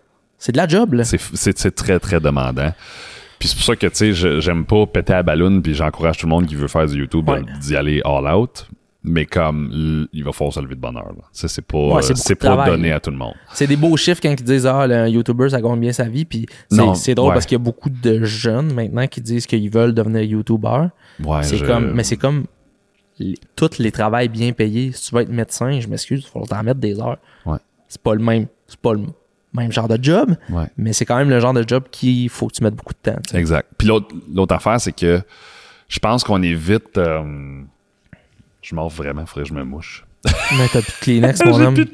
Tantôt, euh, je voulais aller faire un numéro 2, j'ai dû faire. euh, parce qu'il y avait plus de. Hein? Des petites wet naps. Des petites wet naps. J'a- Hey, j'a- fais une pub pour Matéina, je vais aller me moucher. Hey, je vais faire la 30 pub secondes, t'as 30 Matéina. J'ai 30 secondes. À Yerba Matéina, encore une fois, merci de nous supporter avec le podcast. Euh, si vous le saviez pas, vous pouvez aller sur, leur site web et il y a un subscription base que tu peux euh, t'inscrire. Tu sauves un certain frais parce que tu es abonné à l'année ou au mois. Puis à chaque mois, ils viennent te livrer une caisse mix de ton choix de Yerba Maté et Matéina. Euh, puis en plus de tout ça, si tu, si tu utilises le code STOKE15, S-T-O-K-T 15, tu obtiens 15% de rabais sur ta commande. Fait qu'en utilisant notre code, tu sauves les taxes sur la Matéina. Puis là, tu te poses la question, pourquoi tu achèterais de la Matéina? Parce que sincèrement, si tu un, un avide de la, boisson énergisante, c'est clairement la meilleure sur le marché. Euh, elle, est différente. C'est quelque chose qui, qui sans la comparer aux autres, celle-là est non pétillante. Il y en a une autre canette qui est pétillante. Euh, c'est de la bonne énergie. C'est une énergie qui est un petit peu différente. Donc, tu moins le shake proprement dit. C'est plus. Tu as plus de focus. Euh, moi, je suis- vendu. La première fois que j'y- ai goûté, j'étais à l'événement Le Pantapic dans les Laurentides. On salue le Pantapic. Puis, euh, il y avait une activation Matéina. Puis, j'ai vraiment aimé le goût. Le goût, il est bon. Pas trop sucré. Ça goûte pas le sucre, le faux sucre non plus. Euh, fait que moi, je suis, euh, je suis vendu Matéina. Même si un jour, il disait qu'il nous aime plus puis qu'il nous sponsor plus, j'en boirais pareil. De retour au podcast. Ah, je viens de me rendre compte que j'étais plugué en stéréo, fait qu'ils m'ont tout entendu me moucher comme un innocent. Avec ton micro. C'est parfait, ça.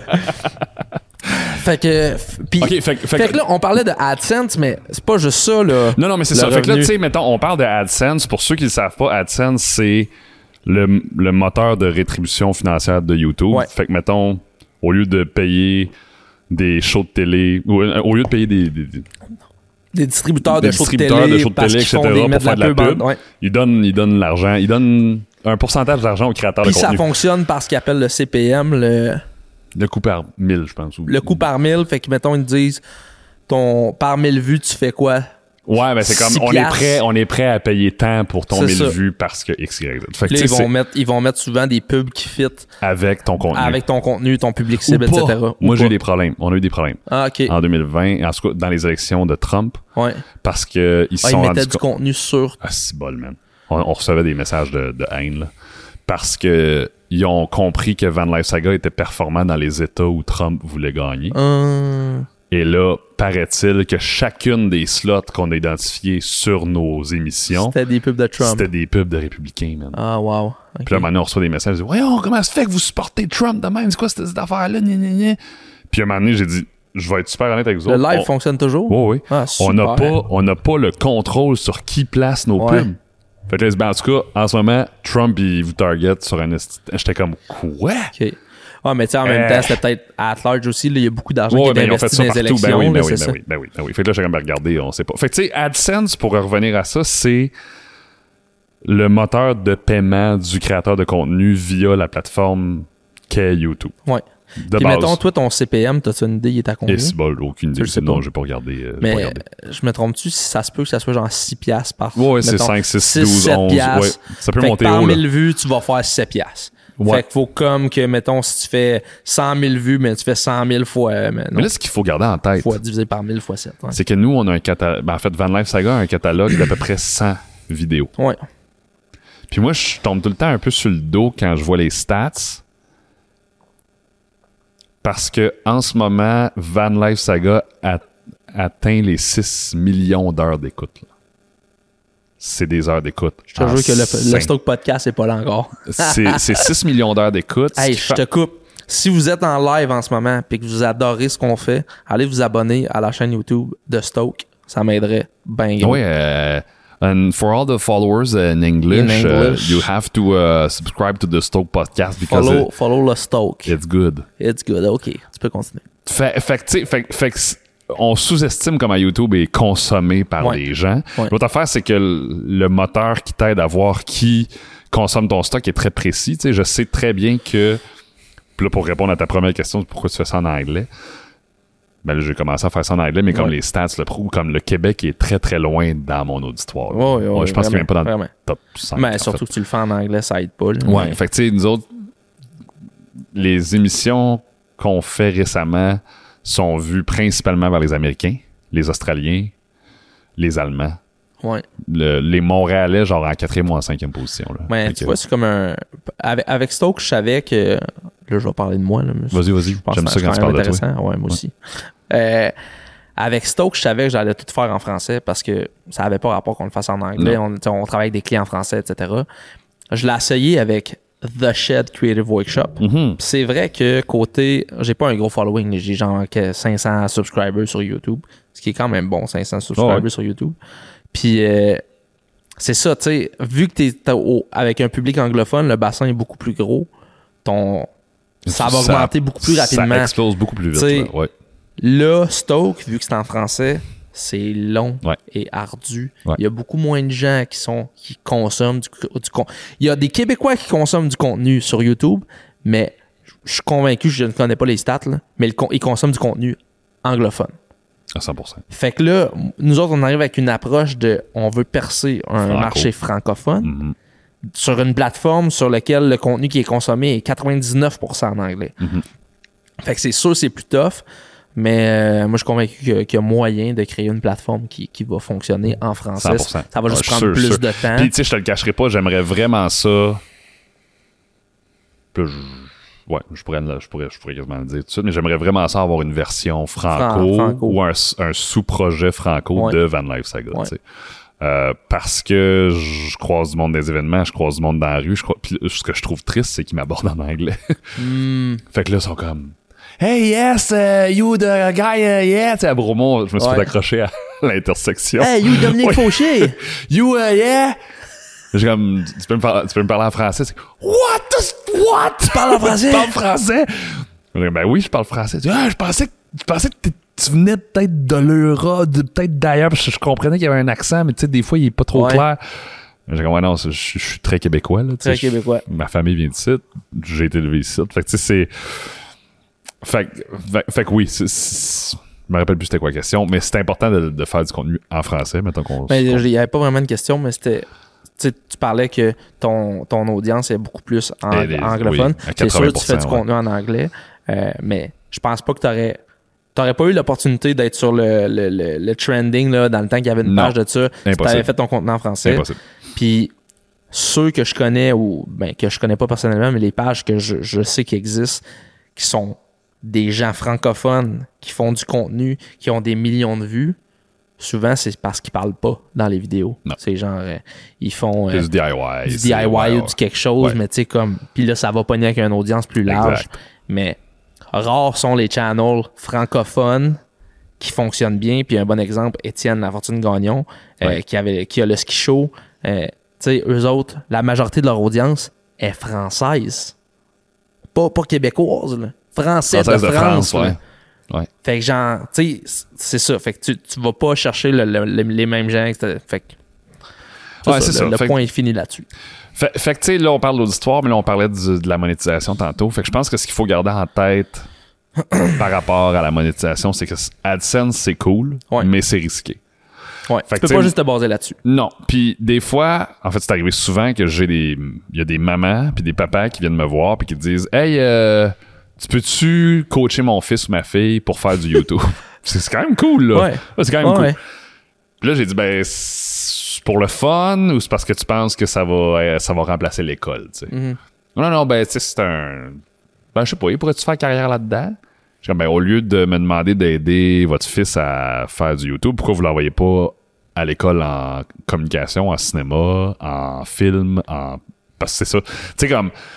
Techniquement, tu peux pas faire du YouTube si tu prodes pas. Ouais. Un minimum. Ouais, ouais. Puis Parce que t'es autosuffisant, il faut que tu aies du knowledge là-dedans. Là, il, il faut que tu puisses proder. Fait, que- Fait, fait que tu sais, quand j'ai des gens qui, m'approchent puis qui disent Hey, euh, c'est cool, tu, tu gagnes ta vie sur YouTube.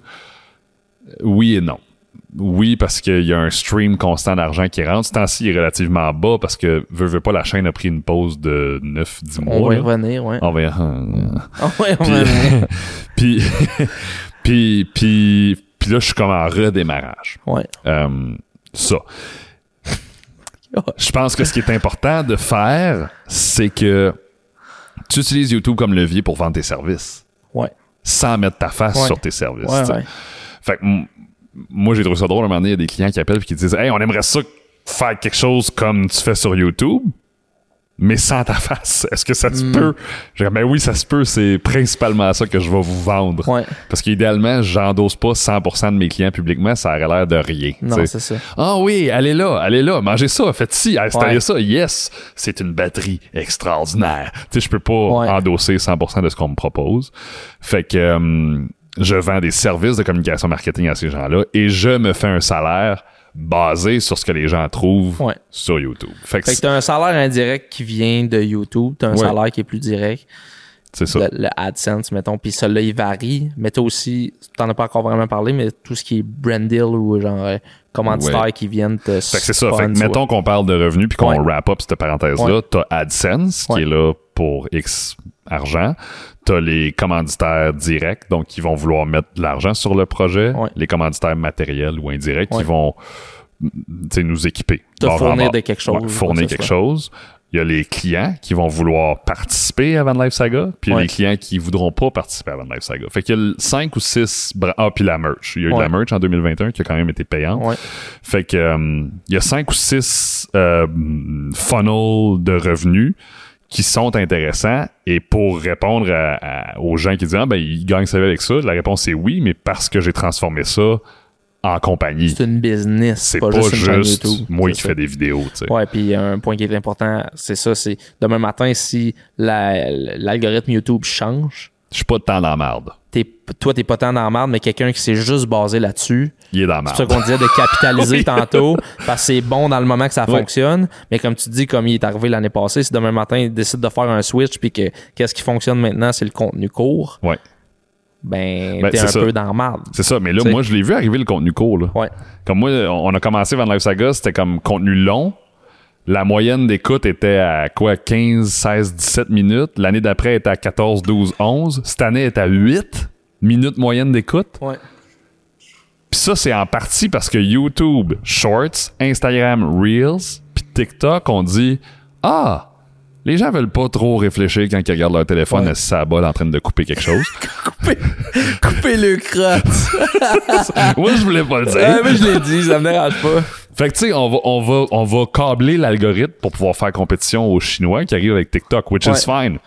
Mais moi qui est plus un spécialiste du format long, je suis comme, hey guys, pour vrai, C'est moyen, là. là c'est moyen, là, comme Ouais. là le coup par mille descend, Ouais. là le, le- le- genre tout descend. L'autre affaire, c'est que j'écoutais un podcast là-dessus, justement, en m'en venant ici à Bromont. à Bromont. Euh, c'est vraiment difficile de monétiser le contenu court.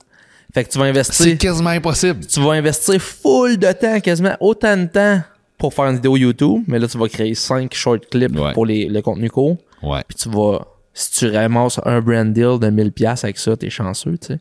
Ouais, c'est un peu paradoxal parce que ils se tirent un peu dans le pied, mais ils nous tirent dans le pied aussi. Parce Ouais. que, mettons, YouTube, en ce moment, ont une agressivité avec les podcasteurs comme toi, Ouais. parce qu'ils veulent du format ultra long, Ouais. parce que la minute, la, la minute moyenne d'écoute est, est en chute libre. Ouais, ouais, c'est ça. Fait que là, veux, veux pas, ils se disent « Ah, shit! Le monde écoute moins YouTube parce qu'ils veulent des affaires plus courtes. OK, on va mettre short. » Mais ils se rendent bien compte qu'il n'y a, plus- a assez de minutes d'écoute. Ouais. Fait que là, ils font des deals où ils proposent des affaires aux podcasters comme toi, comme Transistor. Hey, pouvez-vous faire une série, comme produire du stock d'une heure, deux heures, trois heures, parce qu'on veut que le monde écoute? Fait que ça, d'une part. D'autre part, pour les créateurs, ce que ça veut dire, c'est que c'est cool le format court. là. Moi aussi, je suis à la balle, je suis comme, oh, nice, yeah, alright, un chat qui fait une pirouette, alright, une trampoline qui flippe, alright, une moto qui tombe sur le côté, Ouais. alright, tu sais que je- euh, ok, cool. C'est beaucoup de contenu rapide, dopamine, tac, tac, tac. Exact, mais je trouve ça cave. Ouais. pour eux puis pour nous, Parce que, un, le- le- je pense que l'être humain est, est pas niaiseux. Il est capable d'en prendre. Puis Ouais. là, on, y en donne- on, on le fait pas tant forcer. Ouais. Deux, c'est dur à monétiser. C'est dur de mettre des signes de pièces sur un 3 secondes, honnêtement. Puis trois, je pense que le format court reste en support à du format long, mais le format long doit rester intelligent quelque part, Ouais. on doit rester présent, tu sais. Fait que moi, je trouve ça cool, là, les créateurs, c'est comme « Oh yeah, c'est truc de magie, bouh! Je fais une danse. Je fais une danse, yes! » Mais moi, je suis un gars qui a de la... Mettons, je suis un directeur marketing qui veut vendre des souliers. Je suis comme « Mais fais ta danse avec mes souliers. » Je suis comme « OK, yeah! » Après ça, Quoi? qu'est-ce que tu fais? Ouais.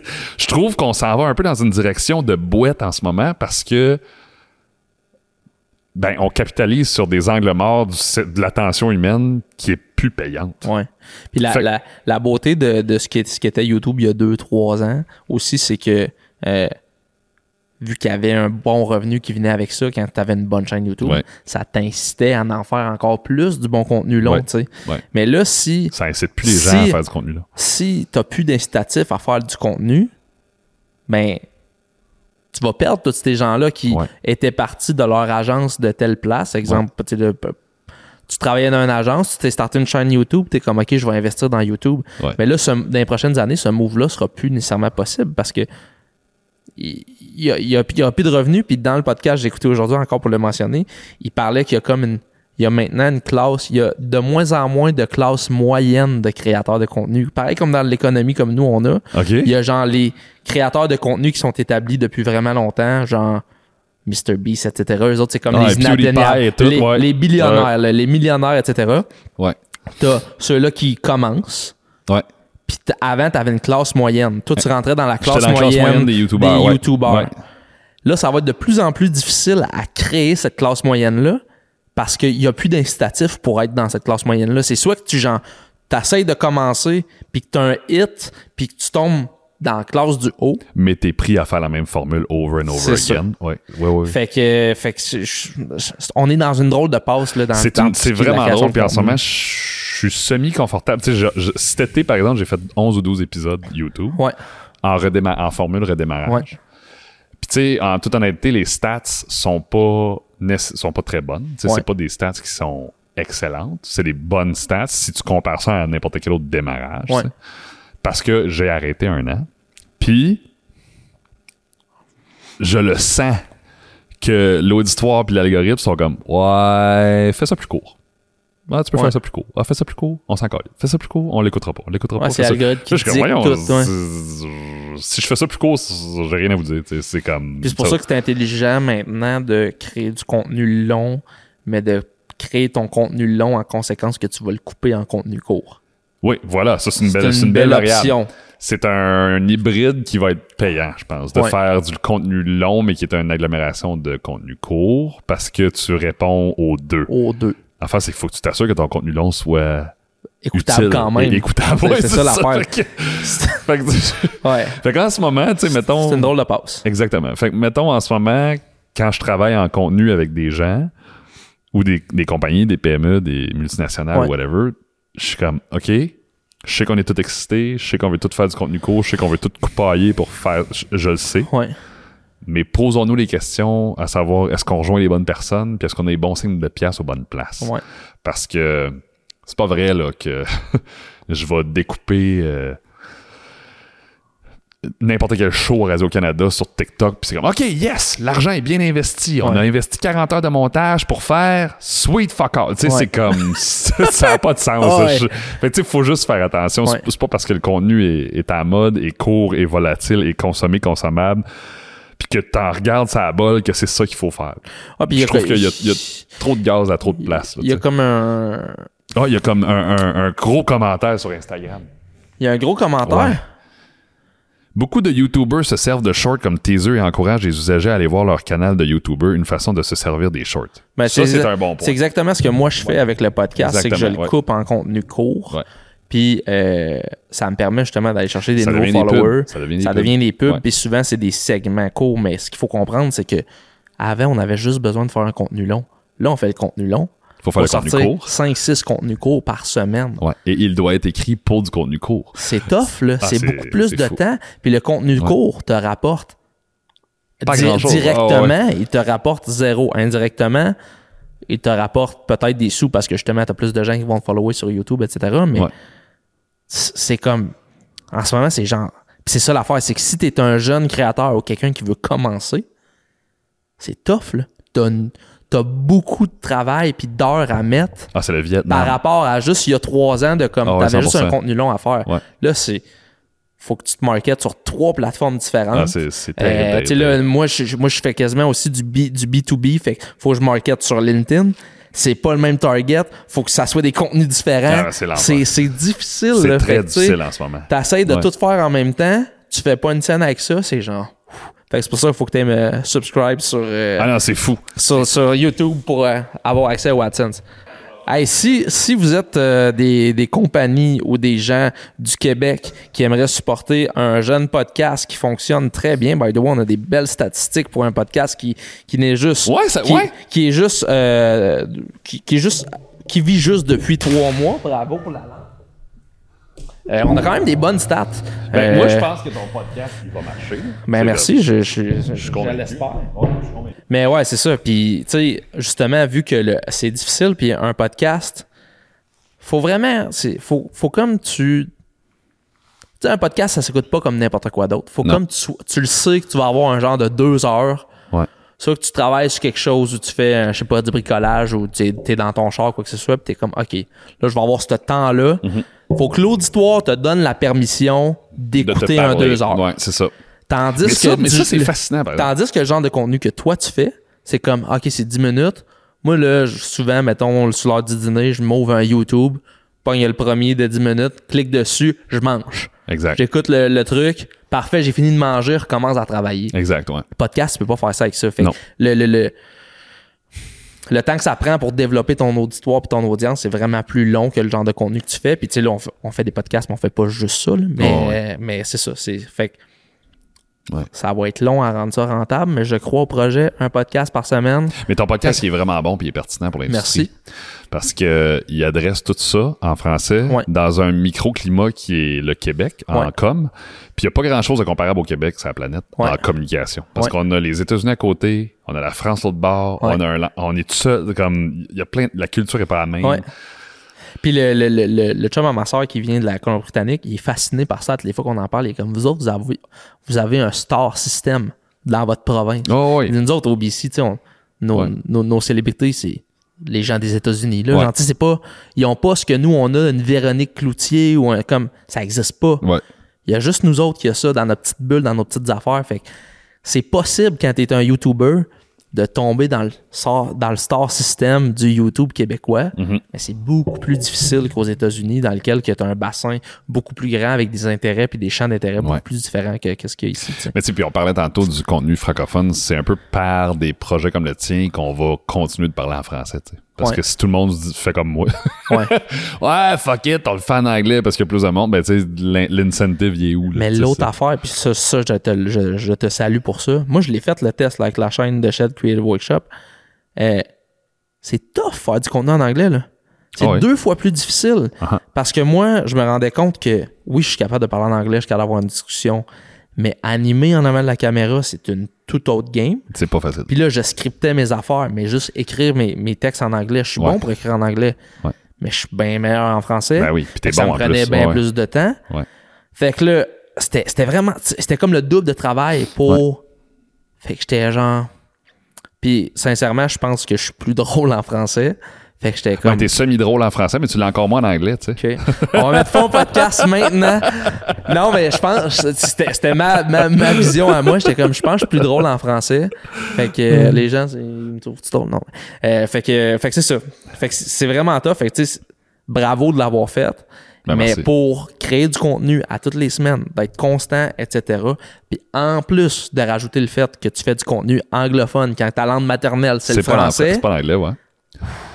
Ah, c'était C'est du sport, C'était dur. Euh, c'est pour ça que, tu sais, quand, on me demande, hey, comment qu'on start une chaîne YouTube ou comment qu'on comment qu'on fait pour travailler là-dedans, tu sais, je me dis, je suis pas sûr que c'est une bonne idée pour les gens de travailler pour, Ouais. pour YouTube. C'est un bon hobby sideline pour starter. Ouais, mais- faites-le pour vous pratiquer, mais comme, faites pas une carrière là-dedans, Mais si ça fonctionne, tant mieux.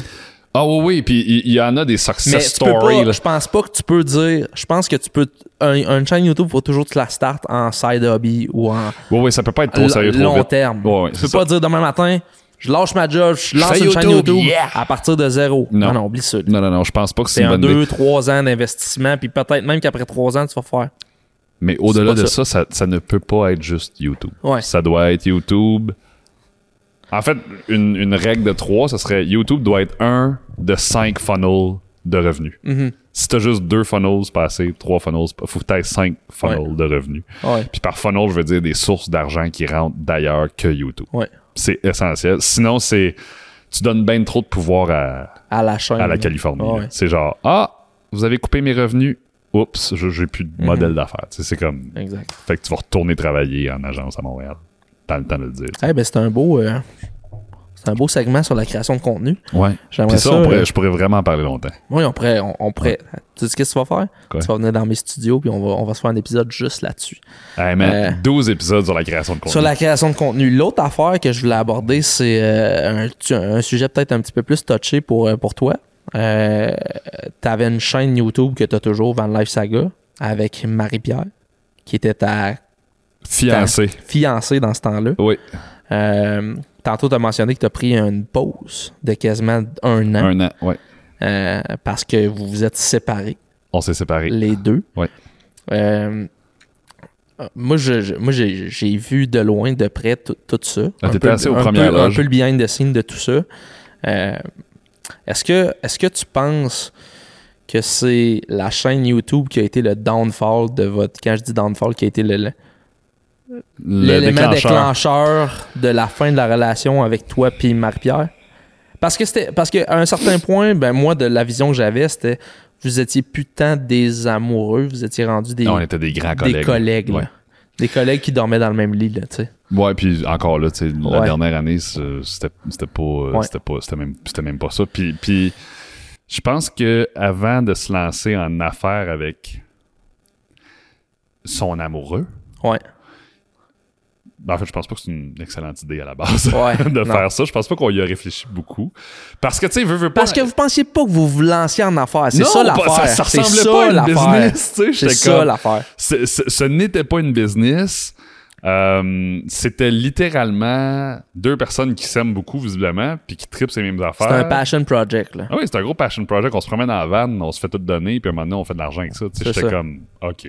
Ben, on va s'incorporer, puis ça va être Ouais. ça. tu sais. Fait que, tu sais, pour répondre à ta question, je pense que j'ai été euh, rapidement absorbé par le projet. Ouais. Tu sais, je vais parler pour moi. Là. Ouais.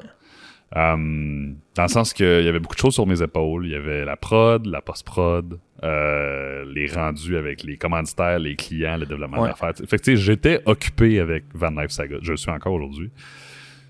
Puis Marie, ben, elle a des grandes qualités de gestionnaire de contenu. Ouais. C'est comme une, je pense que c'est une des bonnes au Québec. Ouais. Si- S'il y a un brand qui veut avoir quelque chose de tête, de créatif, de bien fait, d'original, puis d'organisé, Marie Bastien est capable de faire ça Ouais. les deux doigts dans le nez. Elle a ce réflexe-là que peu de gens ont. J'en ai vu des gestionnaires de contenu. Là. Elle est dans le top 3. Fait tu sais, moi, j'ai, moi, j'ai quelqu'un comme elle, comme conjointe, mais comme collègue. Puis là, l'e- l'erreur, ou, ou le, là où ça l'a distorté, c'est que crime, c'est le fun d'avoir une collègue de même parce Ouais. que tout marche bien, tu sais. Ouais. Mais l'affaire, c'est que là, là, tu rajoutes une couche au couple. Ouais. Là, tu dis, OK, ben le couple, ça va, mais les affaires vont bien. Fait que le couple va bien. Ouais. Ça, je pense que c'est l'erreur qu'on a faite. Non, non, c'est l'erreur qu'on a basé faite. sur tout le reste va bien, fait que le couple va Fait que bien. le couple va bien. Fait que, Ouais. tu sais, c'était comme. on- là, là, on, on, on- est en train d'évaluer la qualité de la relation avec combien d'argent on faisait par mois. sur Combien de YouTube, vues on a eu sur Ben YouTube oui. cette semaine? Puis l'autre affaire, c'est qu'on est deux personnes qui sont ultra perfectionnistes et performantes. Ouais. Fait que quand on performait moins bien, là, le couple allait moins bien. Ouais, c'est ça. Fait que on a comme fait du spag avec beaucoup trop d'ingrédients qui goûtaient à la merde en bout de ligne. Ça a fait en sorte que assez tanné, je me suis tanné, on a comme ça Ouais. s'est effrité puis Puis il y, a- il y a une affaire que je te l'ai mentionné avant le podcast. Là. Ouais. Euh, moi, quand j'ai starté mes projets, Sandrine, qui est ma petite, euh, ma petite amie, Mhm, mhm. future, future femme que j'ai fiancée il y a pas longtemps. Hey, félicitations Hey, en merci. passant. Je me demande qui va vous marier. Notre célébrant, c'est Dominique Fauché. Euh, ouais, c'est ça. Sandrine, elle aime ça. Elle aussi est en avant de la caméra, puis elle a du fun. Puis Ben, elle, est bonne elle est plus, bonne, elle est ben drôle, oui. elle est belle, tout ça. Puis c'était comme. À un moment donné, j'ai eu la discussion avec. J'étais comme, hey, tu sais, moi, j'ai vu. attention, ouais. J'ai vu comment Dom puis Marie, ça s'est c'est arrivé, leur, la, la fin de tout ça. Puis je pense. Puis t'as pas juste des qualités, t'as des défauts Ah, dans la vie aussi. défauts, là. Ouais. Puis, tu sais, un de tes défauts, c'est que t'es jamais capable de mettre la caméra À terre. à terre, Ouais. sur la table. Quand vient le temps de. Tu sais, on est allé en vacances ensemble à Wells. Moi, toi, ta sœur Marie, puis Laetitia. Ouais. Qui était juste un- une vacance Ouais. de plaisir. Random au. Ouais. Ouais, Puis t'avais quand même toujours ta caméra dans les mains. Puis tu sais, c'était comme, je pense qu'il y avait une. une... T'étais tellement vendu à ça, c'était comme, ah, j'en fais tout le temps du contenu, tu sais. Puis moi, c'est ça, j'avais dit à ma blonde, j'étais comme, moi, quand je rentre dans mon projet, mettons, du shed, je veux. Il y a comme une coupure qui se fait. Je vais créer, j'allume la caméra, c'est fait. Quand je rentre dans la maison, la caméra rentre pas dans la maison avec moi, tu sais. Puis c'était un peu, j'a- j'avais comme appris ça un peu de Ouais. vous autres parce que je voulais pas ça, tu sais. Ouais. Puis Mais oui, non, je, je pense que je, on se le cachera pas là. euh, je mets rarement le gaz à moitié sur un Ouais, projet. ouais, vraiment. De un, puis de deux, tu sais, si on recule à l'époque avant couple, Ouais. je- tu sais, je pense avoir bâti une business en ayant tout le temps une caméra dans les mains. là. Fait Ah oui, que, euh, c'est ton point, c'est ton point c'est fort. mon c'est- point fort. Fait, fait que je pense que ce qui s'est passé, c'est ça, c'est que là, le couple est devenu La business. le contenu de la business. C'est ça. Puis j'ai fini par négliger fortement la qualité du contenu, tu sais. Ouais. Fait que quelque part, j'étais genre, OK, ben ça roule, on, on peut rouler, euh, let's go, on roule, Marie est là, de le kill jusqu'à temps que, on soit fatigué.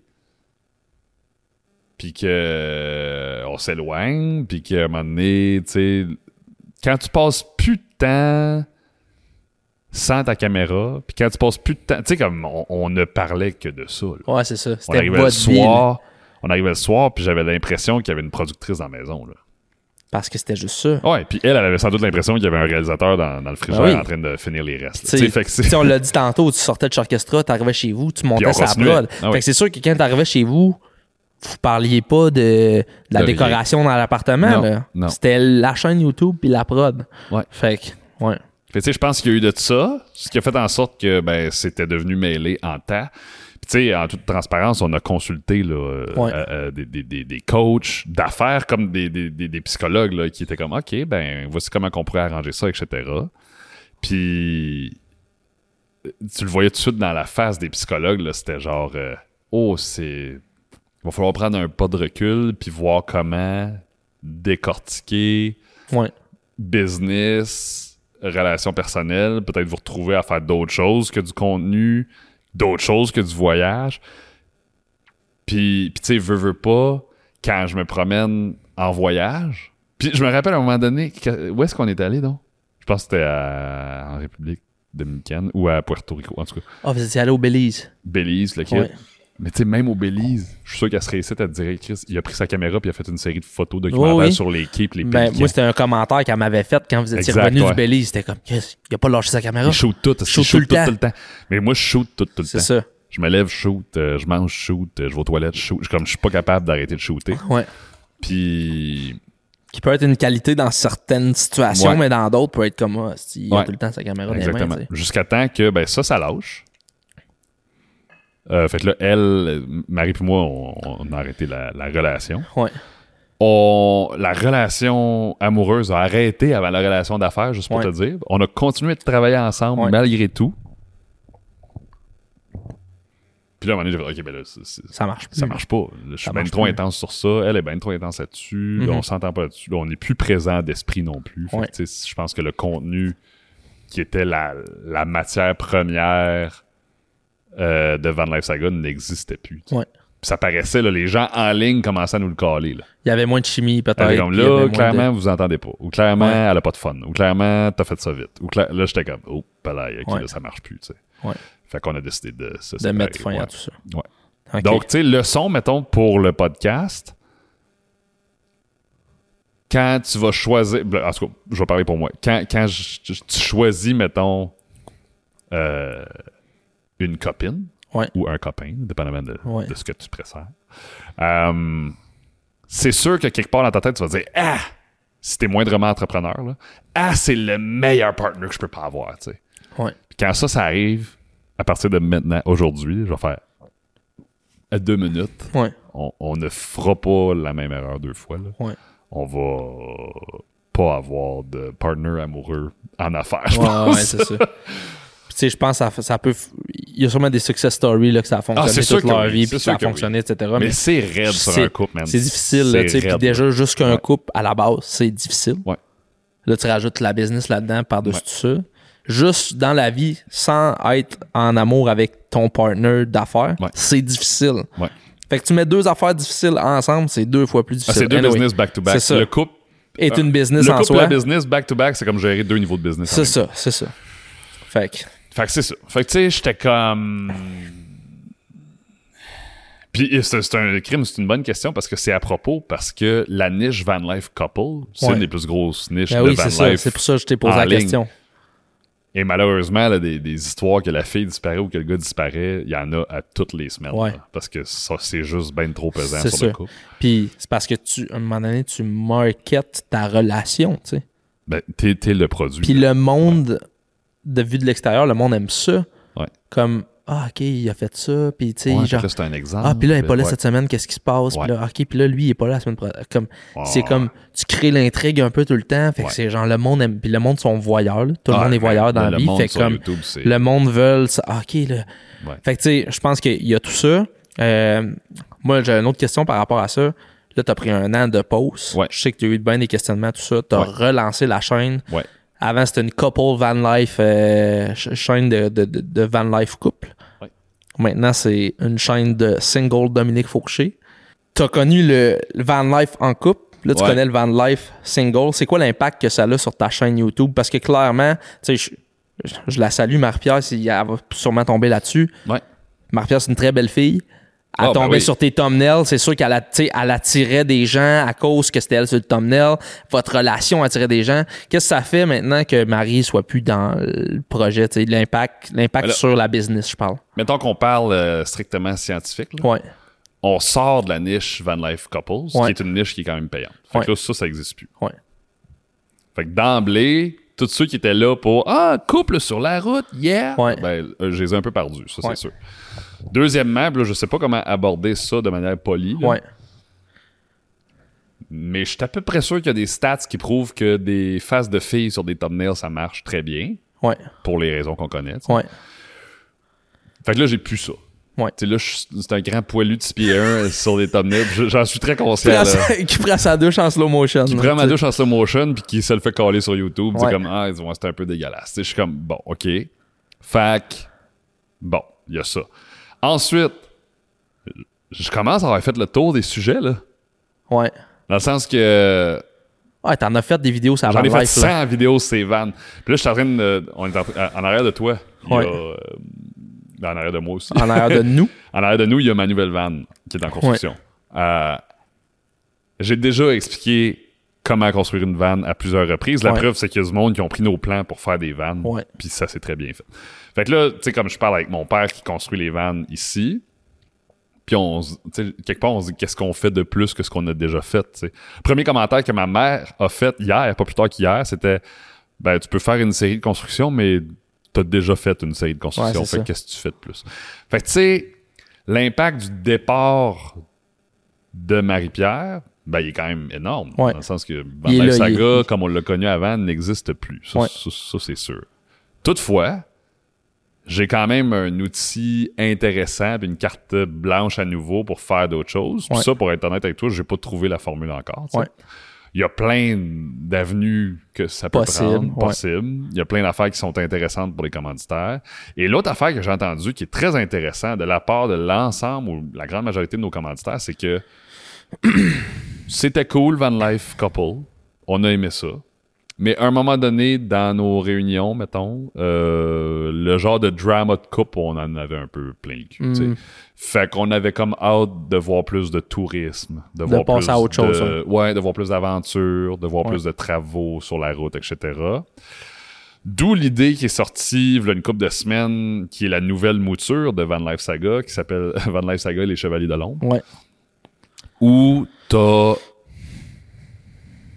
pendant l'automne, dans les prochaines semaines, tu vas avoir accès à ma vie pas mal plus professionnelle. Ouais. Ça va être genre ah comment on deal avec un client sur la route, comment j'enseigne un cours à l'université sur la route, comment je fais euh, mes travaux sur la route, Comment tu je- vis ta vie sur la route en tant que professionnel, dans le fond? comment je travaille pas mal loin du 9 à 5 traditionnel, Ouais. tout en étant autant confortable que quelqu'un qui a un condo à Montréal. tu sais. Ouais. Fait que ça, ça va être la nouvelle génération de Van Life Saga. Ça va parler à des auditoires qui sont différents. Puis je pense que ça va parler à des commanditaires qui sont différents aussi, tout en étant le moteur de développement d'affaires numéro un, comme depuis le début. Fait que Ouais. euh, je pense que ça va être différent. Ça va être moins euh, cutesy cutesy yeah, Ouais. mais ça va être drôle. Cutie, Puis, cutie, puis next yeah. thing, cutie, cutie, yeah. Puis next thing you know, comment je peux dire ça? Next thing you know, ben, je serai pas célibataire, euh, tu sais, je serai, ça sera, sera pas moi tout seul en avant de la caméra, Ouais. forever. Ouais. Fait que, euh, peut-être que ça, ça- Mesdames. peut-être que ça va juste faire comme, oh, tabarnak! Ouais, c'est ça. Here we go again. Ouais. Puis là, tu vas me dire, mais oui, mais fais pas la même erreur. Ben, je la ferai pas la même erreur. Ouais. Tu vas faire les choses différemment. Non, non, non, je vais avoir 100% Ouais, c'est ça. C'est ça. C'est ça, je dis. Tu vas faire les choses différemment. Ah oui, non, mais tu sais, à un moment donné, il faut, faut dire les vraies affaires. Ouais. OK. Ouais, c'est, c'est vraiment un bon podcast. Ça fait, ça- on discute vraiment de, de bons sujets. Euh, là, on parlait beaucoup de ton passé. C'est quoi, mettons, les prochains défis de Dom Fauché? Tu l'as dit un peu avec la chaîne YouTube. T'as pas mal touché à beaucoup de choses. T'as pas mal touché à tout. Y a-t-il Ouais. quelque chose qui te motive en ce moment? T'as-tu envie de toucher à quelque chose de nouveau? T'as-tu envie de faire du contenu différemment? Il y a quoi là-dedans qui te motive encore de rester dans prod? Tu as fait beaucoup de choses. Ça fait quoi, 15 ans que tu fais ça et plus? Ça fait quasiment, ça va faire quasiment 15 ans que je fais du contenu. ouais. Ouais. Ce qui est quand même particulier parce qu'il y a du monde à qui je parle aujourd'hui. Ouais, j'ai commencé à faire du contenu en 2021, which is Ouais, c'est very parfait. cool. ouais. Ouais. Puis Chris, ça fait Ça fait longtemps 15 que ans qu'on là, fait ouais. ça. J'ai commencé en 2007. Ouais. On est quoi en 2020? Du ça fait bout, longtemps. Ouais. Fait que. euh, fait que c'est quoi le futur? Je sais pas. Tu sais, je te cacherai pas qu'il y a une partie de ma tête qui doit essayer des nouvelles affaires en continu. Ouais. Là, je te cacherai pas non plus que les algorithmes comme qui fonctionnent en ce moment m'intéressent pas vraiment. Ouais. Euh, tu sais, tout ce qui est format court, fine. euh, Quelqu'un sur le, le live l'a dit tantôt. Euh, ouais, mais c'est c'est à des fins publicitaires. Je comprends la mécanique, c'est correct. Ouais. Mais au-delà de ça, c'est pas vraiment de la nouvelle mécanique. C'est de la vieille mécanique d'attention grabbing que j'ai jamais vraiment aimé faire. Fait que. fait que, tu sais, le futur. Mais tu sais, on peut être surpris parce que, tu sais, mettons, dans le monde, dans le monde du streaming, pendant tout le temps que j'ai été un gamer, là, pendant genre 8-9 ans, il y avait une plateforme, c'était Twitch. Ouais. Depuis un an, je sais même pas si ça fait un an, il y a une nouvelle plateforme qui s'appelle Kick. Ils ont changé. Ils ont changé le marché, ils l'ont viré sa tête. Ah ouais? Ben, qu'est-ce qu'ils ont fait de différent? Qu'est-ce qu'ils ont fait de différent, c'est que sont allés donner des contrats à des créateurs qui, qui ramenaient beaucoup de revenus, des gros contrats. À cette heure, même si t'es un. Tu sais, ils ont comme baissé le nombre de followers que ça te prenait de base pour commencer à faire du revenu. Ouais. Il y en a certaines plateformes. Cette plateforme-là, elle a instauré un système qui te paye à l'heure, peu importe si tu as des subscribers ou pas. Fait que c'est comme. C'est plus facile de rentrer dans. Puis clairement, je pense pas que dans 10 ans, on fera plus de vidéos. Non, non, non, On- la on- vidéo est là pour rester. La Je vidéo est oui. là pour rester. Oui. On va juste la faire différemment toutes les fois. ouais. Fait que, est-ce que, est-ce que là, YouTube essaye des affaires puis qu'à un moment donné, ils vont se faire pogner à leur propre jeu puis c'est comme il y a une plateforme qui va sortir, il y a un autre média social qui, tu sais, comme TikTok, là, personne n'aurait pu prévoir là, que TikTok allait lever gros de même. Là, c'est ça qui domine en ce moment le contenu court. Ça veut pas dire que le vlog, comme on connaissait en 2016, comme Casey Neistat faisait, Ouais. ça reviendra pas. Tu sais, Puis une boucle aussi, là, tu sais, il y a des affaires qui reviennent, il y a des affaires qui tombent hors mode, ça redevient Ah, la mode. Comme le podcast, entre autres. Le podcast, c'était, Ben oui. euh, il est sorti quoi, en 2009, 2000 10. Ouais, c'est ça. Puis là, c'est comme, hey, ta gueule avec ton podcast. Puis Ouais. soudainement, ah, Tout le monde on fait va des podcasts. faire du podcast. là, j'ai oh, OK, il y a quelque chose qui s'est passé. Ouais. Fait que, tu sais, pour le futur de ce que je veux faire, c'est sûr, ben, en fait, il y a deux, trois approches. Il y aurait l'approche, est-ce que je vais moduler le, le format? Tu sais, je t'ai déjà parlé, moi, j'aimerais bien ça, faire une version longue de Van Life Saga. Je suis pas Ouais. un gars de version courte. Fait qu'est-ce que je fais, ça? Je parle-tu à des gens qui construisent des vannes, Ouais. bord en bord de l'Amérique du Nord? Parce que là-dedans, ça va être podcast ready, tu sais. Ouais. Il y a une console avec un écran, Exact. une régie, puis l'arrière va servir à ça. Tu serais prêt à faire un, un- un- Tu pourrais avoir un studio podcast dans ta vanne, tu sais. 100%. Je sais très bien qu'après 12, 15, 20, 24 épisodes, je vais faire OK. Ah, j'ai fait le tour, là. Ouais, peut-être je veux dire, à un moment donné, la vanne, euh, peut-être qu'on s'en sac. sont setées d'une cer- certaine façon, mais c'est ouais, ça, ça j'ai l'impression que je vais avoir des histoires qui se ressemblent, which is OK. Fait Ouais. que là, podcast, c'est une chose. Ensuite, euh, je, je, je, j'essaie-tu un autre type de format? J'essaie-tu un- une, des nano-séries? Je fais-tu des séries de- d'épisodes de 30 secondes, mais j'en fais 1000 par année, Ouais. peut-être. Après ça, il y a ça. Mais là, il y, a aussi changement de, de, de contenu. Dans le sens que en ce moment, j'enregistre de la musique à Montréal. Ça a zéro rapport avec Ouais. l'image pour l'instant, mais je me concentre sur tout ce qui est. pourrait changer de niche. Je pourrais changer mettons. de niche. Ouais. Fait que, tu sais, je suis en studio avec quelqu'un qui sait très bien ce qu'il fait, qui a fait ça toute sa vie, qui est, qui est reconnu par l'industrie musicale. Puis j'apprends, à toutes les fois que je suis en studio à Montréal, j'ai l'impression de ne rien savoir pantoute. Mhm. Mais c'est un peu vers ça que j'ai besoin de Ouais. migrer pour pouvoir être confortable en créativité. Fait que, fait peut-être que je vais trouver un pont entre le contenu vidéo puis musical dans les prochains mois qui va faire Oh wow, que je me stand lance. by là, il y a quelque chose qui Mais se passe. clairement, clairement, tu vas toujours être voué ou porté à faire du contenu. C'est comme. Ben j'en fais. c'est dans, no ton. ADN, là. tu peux Exact. pas arrêter de faire du contenu. C'est comme impossible. C'est quasiment impossible. Fait que tu sais, je vais faire du contenu, je vais explorer des fonds puis des formes différentes. Puis peut-être que je vais faire ah, clic, ça va être ça. Ou peut-être que je vais faire OK, je suis tanné, je vais faire d'autres choses. Ouais. Mais je doute que je vais faire d'autres choses Je que du doute contenu parce que ouais. depuis que je sais depuis que je sais c'est quoi une caméra, depuis que je vois le Super 8 à mon père mettons Ouais. dans les années 90, euh, Tu fais du j'ai toujours fait des images et ou ça. du son. Tu sais, j'avais un, un enregistreur avec un micro sur mon tape à cassette en Ouais. 96, puis je on faisait déjà des podcasts Ouais. en 96, avant même qu'on ait une plateforme pour les diffuser. Fait que j'étais comme... Ah, ben ça, ça m'intéresse de créer des trucs. Fait que c'est sûr que je vais faire ça. Puis c'est sûr que je vais le, le faire pour des gens comme des PME, des compagnies, des causes sociales, des gouvernements, des villes, parce que j'ai fait ça depuis Tout le 13, temps, fait 13 que- 15 ans. Puis Ça, oh, ça faire ça. ça dit aussi ton. C'est encore et toujours ton travail. C'est encore et toujours mon travail. C'est ça. Fait que, tu sais, à un moment donné, tu fais du contenu, mais tu continues toujours de faire des contrats clients, etc. Fait que ça. ça, à un moment donné, c'est ton gang-pain. T'arrêteras jamais de faire ça. Exact. Euh, C'est ça. C'est ça que je vais faire pour le futur. C'est ça qu'on va faire pour le c'est ça, futur. va faire pour le futur. C'est ça pour le Ben, je pense futur. ça, je pense que ça fait le tour. Le, le tour, y a quelque chose que tu aurais voulu discuter qu'on n'a pas discuté? Un point, un sujet, quelque chose d'intéressant? Oui, non, peut-être. Ben, je pense que t'as posé des bonnes questions. Ben, j'espère, en tout cas. J'essaie de voir, j'essaie de voir parce que tu sais, j'essa- j'essaie de me mettre à la place de ceux qui vont écouter, puis je me dis, oh, y a-tu quelque chose de plus qu'ils aimeraient avoir? Mais non, mais tu sais, on a parlé de création de contenu, puis clairement, tu sais, euh, pour les ben, personnes qui le savent, mais euh, prochainement, je vais avoir Sacha Roy aussi, qui Ouais, ben, mentionné c'est ça, ouais. sur le podcast. Mais après ça, j'aimerais ça avoir Sacha et Dominique ensemble sur le podcast. ça aussi, c'est un autre dynamique. Ben un oui, parce bon, que, Un bon duo de... euh, de, de, de- un bon duo, là. Fait que... Ben, Sach puis moi, avec. euh, il va sans doute en parler, puis au pire, on, on en reparlera. Ouais. Mais avec euh, Alexandre euh, Sinclair à Ottawa, on travaille systématiquement ensemble. Avec une attitude qui est un peu. qui est polie, mais qui est quand même un peu anti-industrie. là. Ouais.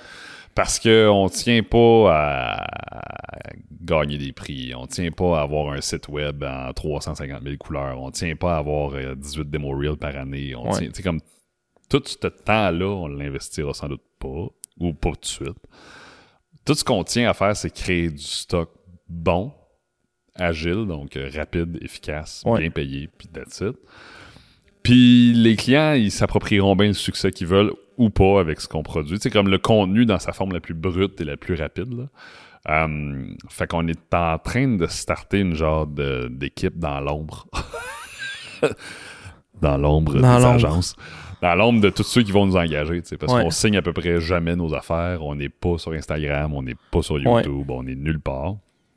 Puis ben, c'est une petite équipe de prod euh, rapide, efficace, Agile. puis agile. OK.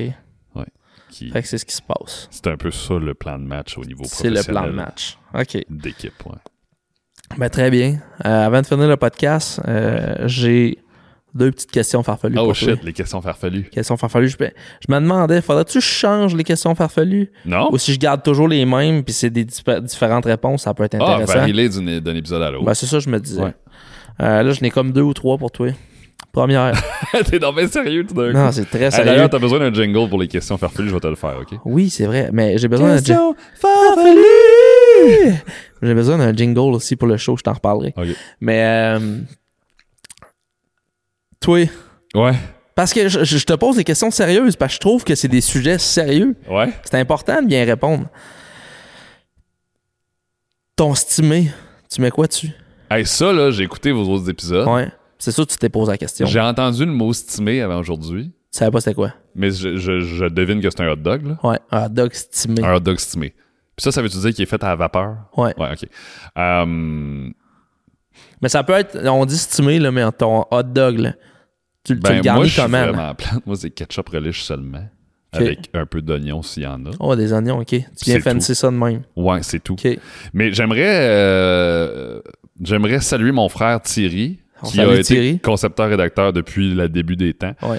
Puis euh, quand on a commencé à jouer de la musique ensemble way back in Ouais. the days, puis qu'on mangeait à peu près tout ce qu'on pouvait parce qu'on n'était pas riches, là, euh, il a inventé le shit dog. Le hot dog. C'est comme un pain hot dog avec une saucisse, Ouais. puis du Nutella. Arrête. Thierry, Thierry, 14 ans, quelque part au Saguenay, il dit « Hey, j'ai faim! euh, je mange le hot dog. Jack, j'ai fait un hot dog! Puis là, tout le monde, tu sais, toute ma gang qui est Ouais. 2-3 ans plus vieille, ils ont regardé mon frère, puis ils ont fait T'as mis du Nutella dans ton hot dog? Ouais! Le hot dog est né. Le Fait que hot c'est ça. Mais dans mon estimé, euh, honnêtement, relish, ketchup, oignon, je suis bien content. Si tu rajoutes de la moutarde, c'est sûr que je commence à grimacer. Là, j'ai Ouais. cru comprendre qu'il y avait de la. Il y en a qui mettent du. Mais il y a chou aussi. Le chou, j'allais dire la choucroute, du chou. Chou. Je suis comme, pourquoi tu mettrais du chou là Mais ça dépend le casse-croûte que tu vas, mais des fois, le casse-croûte, Quand ils c'est. mettent du chou, je suis chou. comme, dude, mais pas de chou. Mais c'est c'est quasiment. Ouais, mais moi, j'aime ça avec le chou. Pour vrai? On a une bonne cause là sur ton hot dog. Là. C'est vrai que quand tu vas en Allemagne, ils font ça, par exemple. C'est Sauf que bon. c'est pas la cause là du Québec, c'est la vraie Non, non, c'est la vraie cause là. vinaigrée, maintenant. Euh, deuxième question dans la même référence. Ouais, la saucisse. Tes mains. T'aimerais-tu avoir. Est-ce que tu préférerais avoir 10 doigts en saucisse? Ouais. ou. Si t'as le choix, là. Ou 10 orteils en saucisse. Mais genre sont longues, saucisse hot dog, genre. Tu Oh comprends-tu? shit. Faut que tu fasses un choix, là. Genre, t'es entre la vie ou la mort. Le gars te dit T'as trois secondes T'as pour 3 décider. secondes, tu choisis Ses orteils. les orteils en saucisse? Ouais, parce que j'ai besoin de mes doigts pour travailler. Oui, c'est vrai. fait que, tu sais, si, mettons, mes orteils m'empêchent de me balancer parce qu'ils sont trop molles, un orteil mou, Ouais. une orteil. J'ai- Tu Un autobus ou une autobus? En tout cas, si, euh, si tes orteils sont trop mous, c'est une chose. Si tu passes tes journées à, à fouetter ton clavier avec des saucisses à dog, C'est moyen. Puis tu sais, quand t'es en montage, t'as besoin d'à peu près 16 touches différentes. Ouais. Fait que je vois vraiment mal, Comment faire avec des saucisses? ouais, des tubes olimel tapés sur mes... Un peu mou. JKL, KKKK, LL, 111, shift, pomme, tab, tab, tab, JKL, spacebar, K, shift, pomme, K. Hey, man. Fait qu'on y va avec orteil saucisse. Oh, ouais. Ok, c'est réglé. Ouais, Euh, dernière question. ouais. Si t'avais une machine à voyager dans le temps, Ouais. tu retournerais Hey, à quelle époque? Ah, J'aurais dû me préparer pour ça. Quelle époque? Parce que je trouve ça toujours intéressant. Des fois, il y a des affaires qui t'attirent, des fois, tu sais, comme t'aurais eu envie de voir, etc. Je, vais- je vais prendre le temps d'y répondre. Ah oui? Quelle, époque ou quelle juste... Mais que- quelle époque où des fois ça peut même être un moment, tu sais, moi, je- tu sais, moi il y a une affaire, j'en ai jamais parlé, mais tu sais, mettons, avoir vu l'Allemagne nazie quand il était dans le pic. Ouais. genre, on croit vraiment à Adolf Hitler. ouais. Puis tu sais, qui faisait, mettons, des, des speeches à la nation en avant de 200 000 personnes. Et puis que tout le monde lève, là. Ouais. tu sais, c'était comment ça? Mais tu sais, pas genre, je sors de la machine, je suis là 10 minutes, je rentre dans la machine, je m'en retourne, tu sais.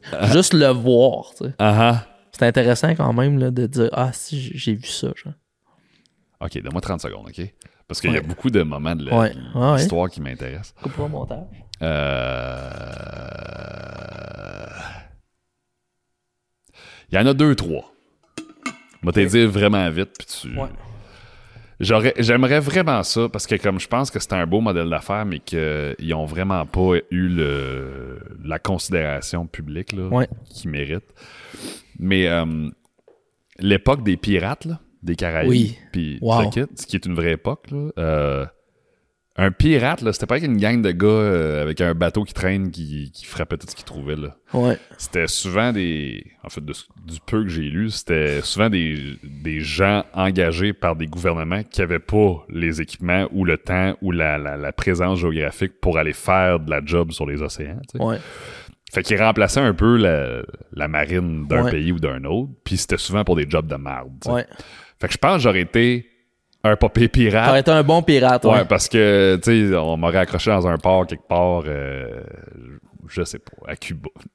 Je sais même pas il était où, Ouais. euh, dans les Antilles. Il disait, hey, Dom, euh, pouvez-vous faire ça? J'aurais fait, eh, fuck yeah. Fuck, yeah, ouais, On y va, puis on va, on va éliminer tous ceux qui doivent être éliminés pour y arriver. J'aurais été très bon là-dedans. T'aurais été un bon pirate. je pense que oui. OK. Fait que ça, un. Ouais. Deux, quand il y a une gang de crinqués aux States qui se sont dit, hey, on va aller sur la Lune. Ça, c'est next, là. Ça, c'est next level. Le premier qui a dit, ouais.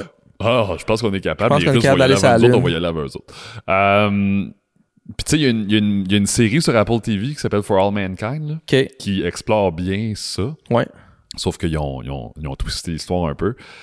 Puis, veut, veut pas, mon père a un entraînement similaire à ces gars-là. Ouais. C'est juste qu'il a pas, il a pas fait partie, ben, il est trop jeune, en 69, là, mais il a pas fait partie du programme spatial, sauf qu'il a trainé des astronautes. Ouais. Puis quand je suis tombé sur la série For All Mankind, années 60-70, etc., je me dis, eh, que ça aurait été insane d'être dans les premières équipes à faire, alright, J'y vais. on va aller mettre notre pied là-dessus. C'est comme. Mais c'est comme en ce moment, les gens, les, ils recrutent des gens pour aller Pour sur Mars. Ouais. C'est une mission suicide, là. Tu sais, là, Ben, tu reviens ça pas, là. Sur la Lune, il était assez capable de dire qu'il allait revenir. Ouais. Il y a des gars, tu sais, ça aurait pu mal virer, là, mais. Ah, ça, ouais, on overshoot un peu, mais- Bye! Bye! On les Oui! a perdus. Ils en ont perdu. Ouais. Euh, fait que ça, c'est deux époques que je me suis dit, hé, ouais, Ouais. ça aurait été cool. Euh... C'est pas mal ça. Mais ça peut être ça, tu sais. Ouais, tu peux t'arrêter là. ça. Fait que. Les premiers shows de rock'n'roll aussi. Ouais. Quand ils se sont dit, hey, on va mettre de l'électricité dans cette guitare-là, voir qu'est-ce que ça va faire. Et tabarnache. Puis ils ont Hein? Monté sur folie. scène avec. La face Les- du gars qui a fait le premier, oh, il devait être genre, oh. Mais c'est drôle parce que c'est comme une scène dans Back to the Future quand il tombe sur un des premiers shows rock électrique, là, puis qu'il joue Johnny B. Good avant, Avant que ça existe. ouais. avant que ça existe. Puis ça a été mon genre de, de, de, de faire ça. De faire comme, Mm. je sais ce que tu vas jouer, moi jouer. Moi, ta je joue place. avant toi. ça va être moi la star. C'est moi qui va faire le saut de, de- que t'as pas été capable de faire avant moi. Ah, c'est excellent, ça. Ouais, ben, fait que c'est ça, c'est tout. C'est- ça. Ouais. Fait que c'était ça le podcast. Ouais. Hey, merci, man. Je suis content que tu, ben, que je suis venu sur le podcast chez vous dans ton Ah, ben, garage. J'espère que c'est pas trop euh, Ben non, ça, compliqué. ça, ça va, ça va looker bien raide. Je suis vraiment content. Euh, puis on te souhaite euh, que, que le, le best Hey, pour merci, la man. suite. Non, ça va être excitant, je pense. Je pense qu'il y a des beaux projets qui s'en viennent. Ouais. Puis euh, si vous euh, suivez pas Dominique sur ses réseaux Van Life Saga, Van Life Saga. Van Life Saga sur YouTube, sur Instagram. Ouais. Dominique Fauché sur Instagram aussi. Dom Fauché. Tu ouais, postes moins souvent sur Instagram. Ben, c'est parce qu'à un moment donné, je peux pas alimenter Tu peux deux, pas être partout, projets. mais ouais, Van Life Saga, si vous voulez euh, suivre Dom Fauché, très le fun. J'ai une couple d'épisodes là-dessus aussi avec lui. Il faut aller voir ça. Ça date de Ah oui, t'es là, c'est Ouais. vrai. T'es Je là- je suis là-dedans aussi. Ouais. Fait que, fait que c'est ça. Hey, merci, man. Fait bien Je te souhaite plaisir. bonne chance si jamais t'as besoin d'aide avec le Stop Podcast. La sauce podcast. Podcast. Tu m'as comme tu veux, mon homme. Tu m'as des invités, des gens connus, quoi que ce soit. Je Je vais toutes te les faire une liste assez Parfait, homme. Yes, sir. OK, merci. Au revoir.